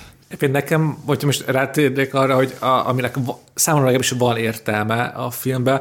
Ugye a végén, amikor az utolsó nagy jelenetben ugye Lond- ö, Angliában megint találkoznak, és elbeszélgetnek egymással, és azt mondja a szektavezér a Joachim Phoenix karakterének, hogy hogyha egyszer majd megtanulsz úgy élni, hogy mester nélkül a teljes szabadságban, akkor szóljál nekem, mert ez még senkinek nem sikerült a, a történelemben. És nem, ez egy nagyon fontos mondat, mert egyrészt ebben tényleg benne van az irítség, a féltékenység, amiről beszélünk, és tényleg a legtit, legtitkosabb vágya, amire ez a szekta vezér nem képes, amellett, hogy egy ilyen hatalmas birodalmat felépített. Igen. Hogy a teljes szabadságot ő nem tudja elérni, csak másokon tud uralkodni. De ez, ez mégse elég neki valamiért. Vagy... Hát úgy foglalja össze a hiperkorma, hogy mindenki függ valamitől, nem? Ez erről szól. Igen, ez gyönyörű, gyönyörű. Igen, igen, igen. És hogy igen, hogy ki a mesterünk, az lehet bármi. Lehet az ital, lehetnek a számítógépes játékok, ugye, bármi. Hát igen, a mester és tanítványai. Én, én nagyon köszönöm, hogy ezt a filmet Sanyi választottad, mert amikor először megnéztem, te ugyanezt akartam elmondani, mint te. Én azt vártam, hogy megnézek egy könnyen értelmezhető filmet arról, hogy milyen gonosz dolog a szientológia, és aztán jól elmondhassam, hogy fúj, milyen gonosz, és aztán nyilván nem ezt kaptam, és csoldott voltam. Most, mikor tudtam, hogy nem ez lesz, most megnéztem, és rájöttem, hogy amúgy ez egy sokkal jobb film annál, mint hogy csak egy ennyire szólt volna. Na, abszolút. Van egy olyan robotunk is, amiben a, az év felfedezettjét, az év sztárját, meg a, a triviákat veszünk a stromba, Uh, én mondhatok uh, három filmet, amiről még nem volt szó, és szerintem érdekes 2012 kapcsán. Uh, az egyik film, amit én nagyon szeretek, de rajtam kívül nem sokan, az a Paperboy című film, nem tudom, emlékeztek-e rá, ami egy ilyen elég nagy bukás volt, és nagyon szar kritikákat kapott. Egy nem ilyen, indiai... Nem, nem, nem, ez egy ilyen Southern Gothic film, Nicole Kidman játszik benne, Zac Efron, John Cusack, és nagyon túl van húzva, ezért szerintem nagyon jó. Úgyhogy ez... Nem így... ebbe pisil valaki a másik de, szájába? De, pontosan. Örülök, örülök, nem láttam. Őszinte, Örülök az őszinte felismerésnek. Én ezt a filmet nem láttam, de erre emlékszem, valahol olvastam. Ennél jobb reklámot nem tudok csinálni. A Szerintem az Origo filmklubon olvastad. Ez, és valószínűleg a címben volt. igen, igen, egyébként igen. Hogy a Nicole Kidman pisil a Zac Efron szájába? Uh, azt hiszem, igen. Meg van egy jelenet, amikor meglátogatja a börtönben John Cusack-et, és akkor is történik valami túlhúzott szexuális perverzió. Ajánlom nektek ezt a filmet. Én most biztos vagyok benne, hogy sok filmet ajánlottunk ebbe az adásba, de legtöbben a Paperboy-t fogják megnézni. És én ennek szóval nagyon biztos. örülök. A másik film, amit még ki akartam emelni, az 2011-es, az a Margin Call, a krízispont, ami kimaradt a múltkori adásból, ez a 2008-as gazdasági válságról szól. Egy ilyen dumálós film, mindenféle gazdasági szakkifejezésekkel, meg nem, bocsánat, pénzügyi szakkifejezésekkel, de nagyon ajánlom, mert nagyon ennél jobb filmet ebben a témában nem nagyon lehet találni, úgyhogy ezt nem szerettem volna, hogy kimarad az adásból. És számomra 2012 egyik legkedvesebb filmje, ami, amit valamiért én később láttam, jóval, ezért nem került be a listámra, de, de most újra néztem tegnap, ez a Frances H. H.A. a Noah Baumbach filmje, ami most nagyon nagy meglepetés volt számomra újra nézni, mert nem emlékeztem, hogy Reis Gábor filmje hangulatilag is, meg több jelentben is ennyire hasonlít. Na, melyik? A van valami. A másik dolog, ami meglepett, hogy milyen elképesztően erős színészgárda volt benne, ugye akkor még nem tudtuk, hogy kicsoda Adam Driver, vagyis hát nem volt akkora sztár, mint most, és egyébként rengeteg azóta sorozatokban és különböző filmekben felbukkanó ember látható a filmben, úgyhogy azt is ajánlom nektek újra nézésre, mert azt hittem, hogy rosszul fog öregedni, mert van benne egy ilyen hipsteres vonal, és tök érdekes, hogy ugye a filmben 27 évesek, és én akkor voltam pont 30, és hogy még kb. így korosztályban voltam velük, és most így újra nézve érdekes, mint egy ilyen kis letűnt, nem tudom, ilyen borostyán, amiben van egy ilyen élethelyzet, amin már így túl vagyunk. Ja, ja. Meg hát azt mondjuk el, hogy annak a van egy ilyen magánéleti érdekessége, hogy ugye a film rendezője, meg a főszereplője az most így azt hiszem házaspár talán, vagy Igen. csak együtt élnek? Ő együtt élnek, és közös gyerekük van. És mindenketten elő, előhoztak egy Oscar jelölt filmet a tavalyi évben, ugye a házassági történetet, meg a a kisasszonyokat. Nekem is nagy kedvencem a Frances H. csak ugye ez, ez is egy olyan film, hogy oké, okay, az IMDb-n 2012-es, de azt minden élő ember amúgy csak 2013-ban látta egyébként. Hát de azért hoztuk ezt a szabályt dénes. Igen, igen, sajnos, igen. Értem. Akkor dénes neked van még kimaradt filmed? Mert ha nincs, akkor én mondok. Egyet akartam még mondani, ez, ez egy chilei film, amit szerintem érdemes megemlíteni, ez a Pablo Larraín-től a No. És szerintem ez azért aktuális, mert ez, ez a Pinochet diktatúrának a végnapjait mutatja be, ő, ahol sikerült elérni, hogy egy népszavazással döntsék el, hogy most akkor a diktatúrának vége legyen, vagy sem. Azért ez egy elég vér, vértelen és okos módja. De ez a film nem aktuális most. Ö, de nem, én, én pont ezzel gondolkoztam, hogy nekem azért, azért az jutott most eszembe 2020-ban, hogy arról szól, hogy egy, egy média kampányt mutat be, hogy hogyan mutassuk a népnek, hogy ideje leváltani a, ezt a rendszert, és ugye jönnek az elsők, hogy be kell mutatni a Pinochet diktatúra ö, szörnyűségeit. Ugye például olyat csinált Pinochet meg a bandája, hogy felrakták az embereket egy helikopterre, kimentek a tenger közepére, és ott ledobták a foglyokat, így, így ölték meg őket, meg a szokásos stadionos kivégzések. Viszont ezek a fiatal marketingesek kitalálták, hogy ez nem éppen szexi módja a szavazatok megszerzésének, és egy ilyen tök színes, pozitív kampányal mutatták be, hogy lehet ilyen is az élet, szavazatok ránk. Ez egy tök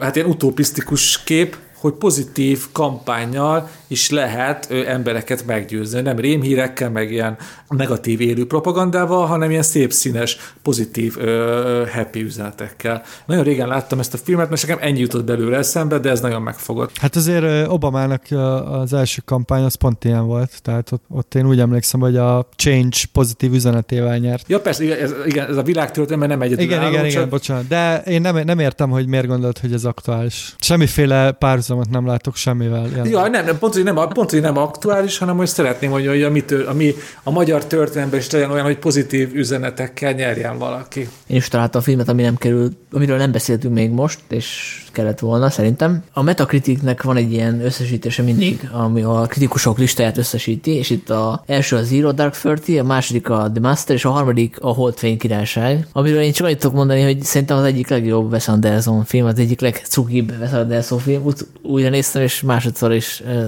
tök aranyos volt, nekem nagyon tetszett. Dénes, mi a bajod? Az, az egyik, legro- az egyik legrosszabb. Én direkt újra néztem az adás végén. Tényleg ez az a film, ahol, tényleg, ahol átcsap tényleg mesterkértségbe, és ez a Wes Anderson stílus. Az a Grand Budapest Hotel. Viszont ez on mindig mesterkért neki ez a stílusjegye. Akkor idegesítően mesterkérté válik az, ami addig aranyos mesterkértség volt. És a Grand Budapest Hotelnél tért vissza a rendes vágányra, amikor ismét ö, tudott jó filmet csinálni. Hát akkor majd vitázunk erről a Grand Budapest Hotel kapcsán. Jó. Hát én ezt a filmet annyira szeretem, hogy lehet, hogy azt fogom majd hozni abba az évbe. Szóval azt sejtettem, igen. És van még egy film, amit hoztam, hogy hoztam volna, de aztán végül a Mestert hoztam helyette. Ezt a filmet én annak idején nem láttam, és most pótoltam. Egyébként, amikor kitáltam ezt a koncepciót, akkor az is volt az egyik hátsó szándékom, hogy újra tudok nézni, ezt meg tudok nézni olyan filmeket, amik annak idején nem láttam. Most ebből kevés teljesült, mert most egyelőre inkább blockbustereket nézek újra, de, de szerencsére egy film volt, amit most pótolni tudtam. Ez a Rosda és Csont című film, nem tudom, hogy láttátok el. Én láttam annak idején, igen. Nekem ez, ez volt a 2012-es év napos oldala, így utólag. Igen? Ez is egy, végülis ez is egy romantikus film, aminek egy happy end a vége. Hát és ebbe is, is ebbe is ilyen nagyon fura uh, figurák vannak, akik hát nem csak lelkileg, vagy nem csak így mentálisan vannak megkattam, hanem így testi, hát- testi, testileg is. Hát mozgássérült konkrétan. Igen, az egyik a Marion Cotillard átalakított főszereplő, ugye amputálni kell a lábait, és a, a férfi főszereplő meg egy a Joaquin Phoenix átalakított figurához hasonlóan egy kicsit ilyen ösztönlény, tehát, és nekem ez működtett ezt a filmet, hogy, hogy nem tudtam elképzelni, hogy hogy a fenébe fog ez a, ez a figura megszerülni, aki, aki látszólag semmi semmilyen, semmilyen empátia nincs benne, és hogy, hogy, hogy lesz ebből happy end a végén, és hát a végén happy end lett belőle. Ugye ez a Jacques Audiardnak a, a, a filmje, és azért úgy emlékszem, elég jó díjakat kapott, vagy tehát nem, nem lehet azt mondani, hogy ez, hogy ez ilyen elfelejtett film lenne. Nem, nem, nem. nem. Sanyi, kiejted a kedvemért a színész, a belga színész nevét? Azt tudom, hogy... Matthias, eddig tudom. Igen. Schönertz. Nem tudom, én sem tudom, hogy hogy kell kiejteni, ezért nem mertem kiejteni. Az egy kollégium, Sanyi, de... Egyébként neki van, van egy szuperfilmje még 2012-ben. A Bikanyak. Igen. Igen. Azt én is felírtam, csak nem akartam annyi címet mondani. És egy kis személyes megjegyzés, hogyha megveszitek a Bikanyak magyar DVD-t, akkor tőlem idéznek rajta. Az egyetlen kvóthorságom, ami... De várj, úgy idéznek, hogy mit tudom, filmvilágkritikusa, vagy név, névvel? Huber Zoltán, filmvilág. Wow, gratulálok. Ez, sajnos ez az egyetlen, más nem tudok felmutatni, de erre is nagyon büszke vagyok. Egy pillanat, megtaláltam a kiejtést. Kíváncsiak vagytok rá? Igen. Ja. Matthias Schonertz. Schonertz. Ez esélytelen volt, hogy ezt kiejtsem. Sanyi, majd vág be ezt, mintha te mondanád. nem lesz feltűnő. Nem. Na, de hát szerintem ez az első adása a Filmvilág podcastnak, amikor egy, egy flamand nevet flamandul kiejtenek. Igen. Na, akkor térjünk rá arra, hogy a, ki volt szerintetek az év felfedezetje színészek közül. Szerintem Channing Tatum, vagy Tatum? Nem Én most ne ragadjuk le szerintem minden népkiejtésre. Szóval a Magic Mike és kopasz osztag miatt gondolom őt, mert előtte azért nem nagyon volt ismert, ugye ő valami, azt hiszem striptease táncosból lett színész egyébként. Hát ugye ezt, ezt már említettük is, hogy a Magic Mike-nak az összköltségvetése volt 7 millió dollár, ez, ez azt jelenti, hogy ez a srác max pár százezret kapott, Igen. ugye innen, innen lett. És innen lett azért, meg uh, Michael McConaughey-nek ekkoriban indult felfelé újra a karrierje. Nem, nem 2012-ben konkrétan, de, de ez volt az a pár év, amikor ő így újra nagyon-nagyon menő lett, és nem csak két hadzonos romantikus komédiákban játszott. Nekem a Joseph Gordon-Lewitt volt ez a kategória, aki nyilván nem ekkor tűnt fel, mert tinisztárként indult, de itt szerepelt a filmekben, amikre így fölkaptam a fejem, például a Batman harmadik része, a Nolan féle, meg a Looperben is, ugye ő volt a fiatal Bruce Willis, és szerintem ő egy ilyen eléggé tehetséges színész. Én is azért is így tágan értelmezem a felfedezés fogalmát. Én azért mondom Aubrey Plázát, mert ebben az évben volt az első mozis főszerepe, ugye a Kockázatos Túra című indie komedi, ami szerintem azért egy, fontos lépcsőfok egy karrierben, és maga a film is szerintem egy, egy most én azt néztem újra az adás véget, ugye egy ilyen időutazással kecsegtető, jó kis amerikai észak-nyugati részén játszódó indie film, ugye ahol ilyen, ilyen, ma, ilyen magába forduló önnyeglet csaj szép lassan megtalálja a szerelmet, semmi extra, ezt is tök jó nézni, és így másodszor is azt, azt éreztem, hogy, hogy tök jó nézni ezt a filmet, azzal együtt is, hogy nem lép ki a sablonokból, és tovább is azt érzem, hogyha még egyszer eljutok Amerikába, akkor nekem oda Oregon és Washington államba kell elmennem, azok nagyon tetszenek ezek a, ezek ez, a, ez, a, ez a teljesen élénk zöld táj, meg hát, hát ha még arra lakik Aubrey Plaza.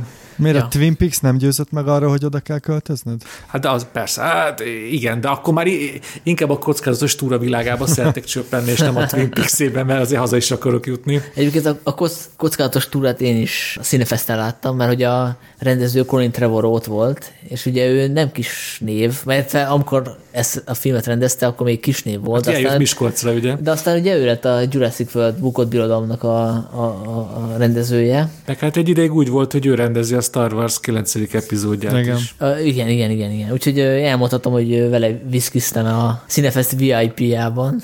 Ahogy, Hoppá. ahogy ugye beérkeztem a egy ilyen vetítésről jöttem ki, és így uh, megkérdezte tőlem, hogy uh, mit néztem, és mondom, hogy egy francia filmet, és kérdezte, hogy milyen volt, és én mondtam neki, hogy hát ez egy francia film volt, és így összenevettünk. Úgyhogy ezt elmondhatom, hogy a Jurassic World rendezőjével ironikusan összenevettem. A, nekem csak annyit jutott eszembe a kockázatos túrára, hogy, hogy szegény Aubrey Plaza, hogy az, én azt hittem, hogy ez, ezután a film után ebből valami nagy sztár lesz. Én, én őt nagyon szerettem, meg szeretem is, de ő lehet, hogy direkt, lehet, hogy nem, de ő tényleg így megmaradt ezen az indie vonalon, és hát hogy így, így végignéztem a, a, karrierét 2020-ig, hogy, hogy nem sok olyan filmje van, ami nagy karriert futott be a kockázatos túra után, amellett, hogy a neve mi- ismert maradt egy bizonyos indie körökben. Na várjál, várjál, várjál, és a nagyfater elszabadul. Hát az minden idők egyik legsikeresebb filmje. Bocsánat, igen, igen vannak, vannak filmek, amiket neki próbálok elfejteni, és így kitörölni. Igen, igen, igen. Egyébként az Ingrid Goes West, azt ajánlom, az egy tök érdekes Igen, azt film. nézzem meg tőle. Igen, igen. Na, Ez nem olyan meglepő Dénes, mert hogy ő azért ilyen nagyon fura figura, tehát ilyen, van ilyen kis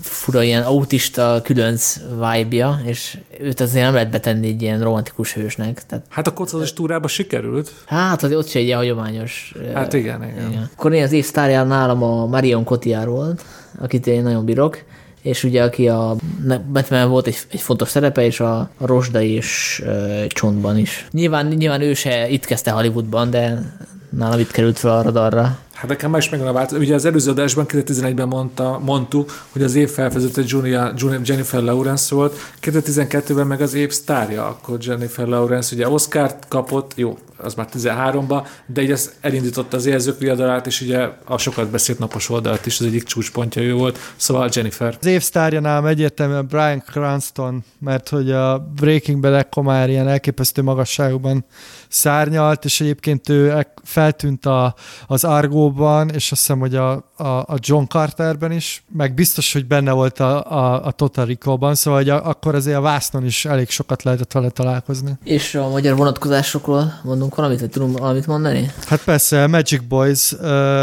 ekkor készült a Magic Boys. Én csak azt akartam mondani, az volt az egyik legjobban fogadott film nemzetközileg Hát kritikailag. kinek mi jut eszébe, ugye? Én szerintem a Magic Boys-ot máig nem láttam. Nézzem meg, azt mondjátok? Hát nem tudom, hogy mennyire, mennyire vagy katasztrófa turista. Meg fogtok lepődni, nem láttam. Egyébként egyben egyszerre én sem, részletekben. Ugye 2012-es magyar filmgyártás, ugye hát a legfontosabb film, már csak a D miatt is, hogy ez a Csak a szél, ami meg így ilyen, ilyen filmbolondoknak érdekesség, ugye az a Pálfi Györgynek a Final Katja, ami ebbe az évbe jött ki.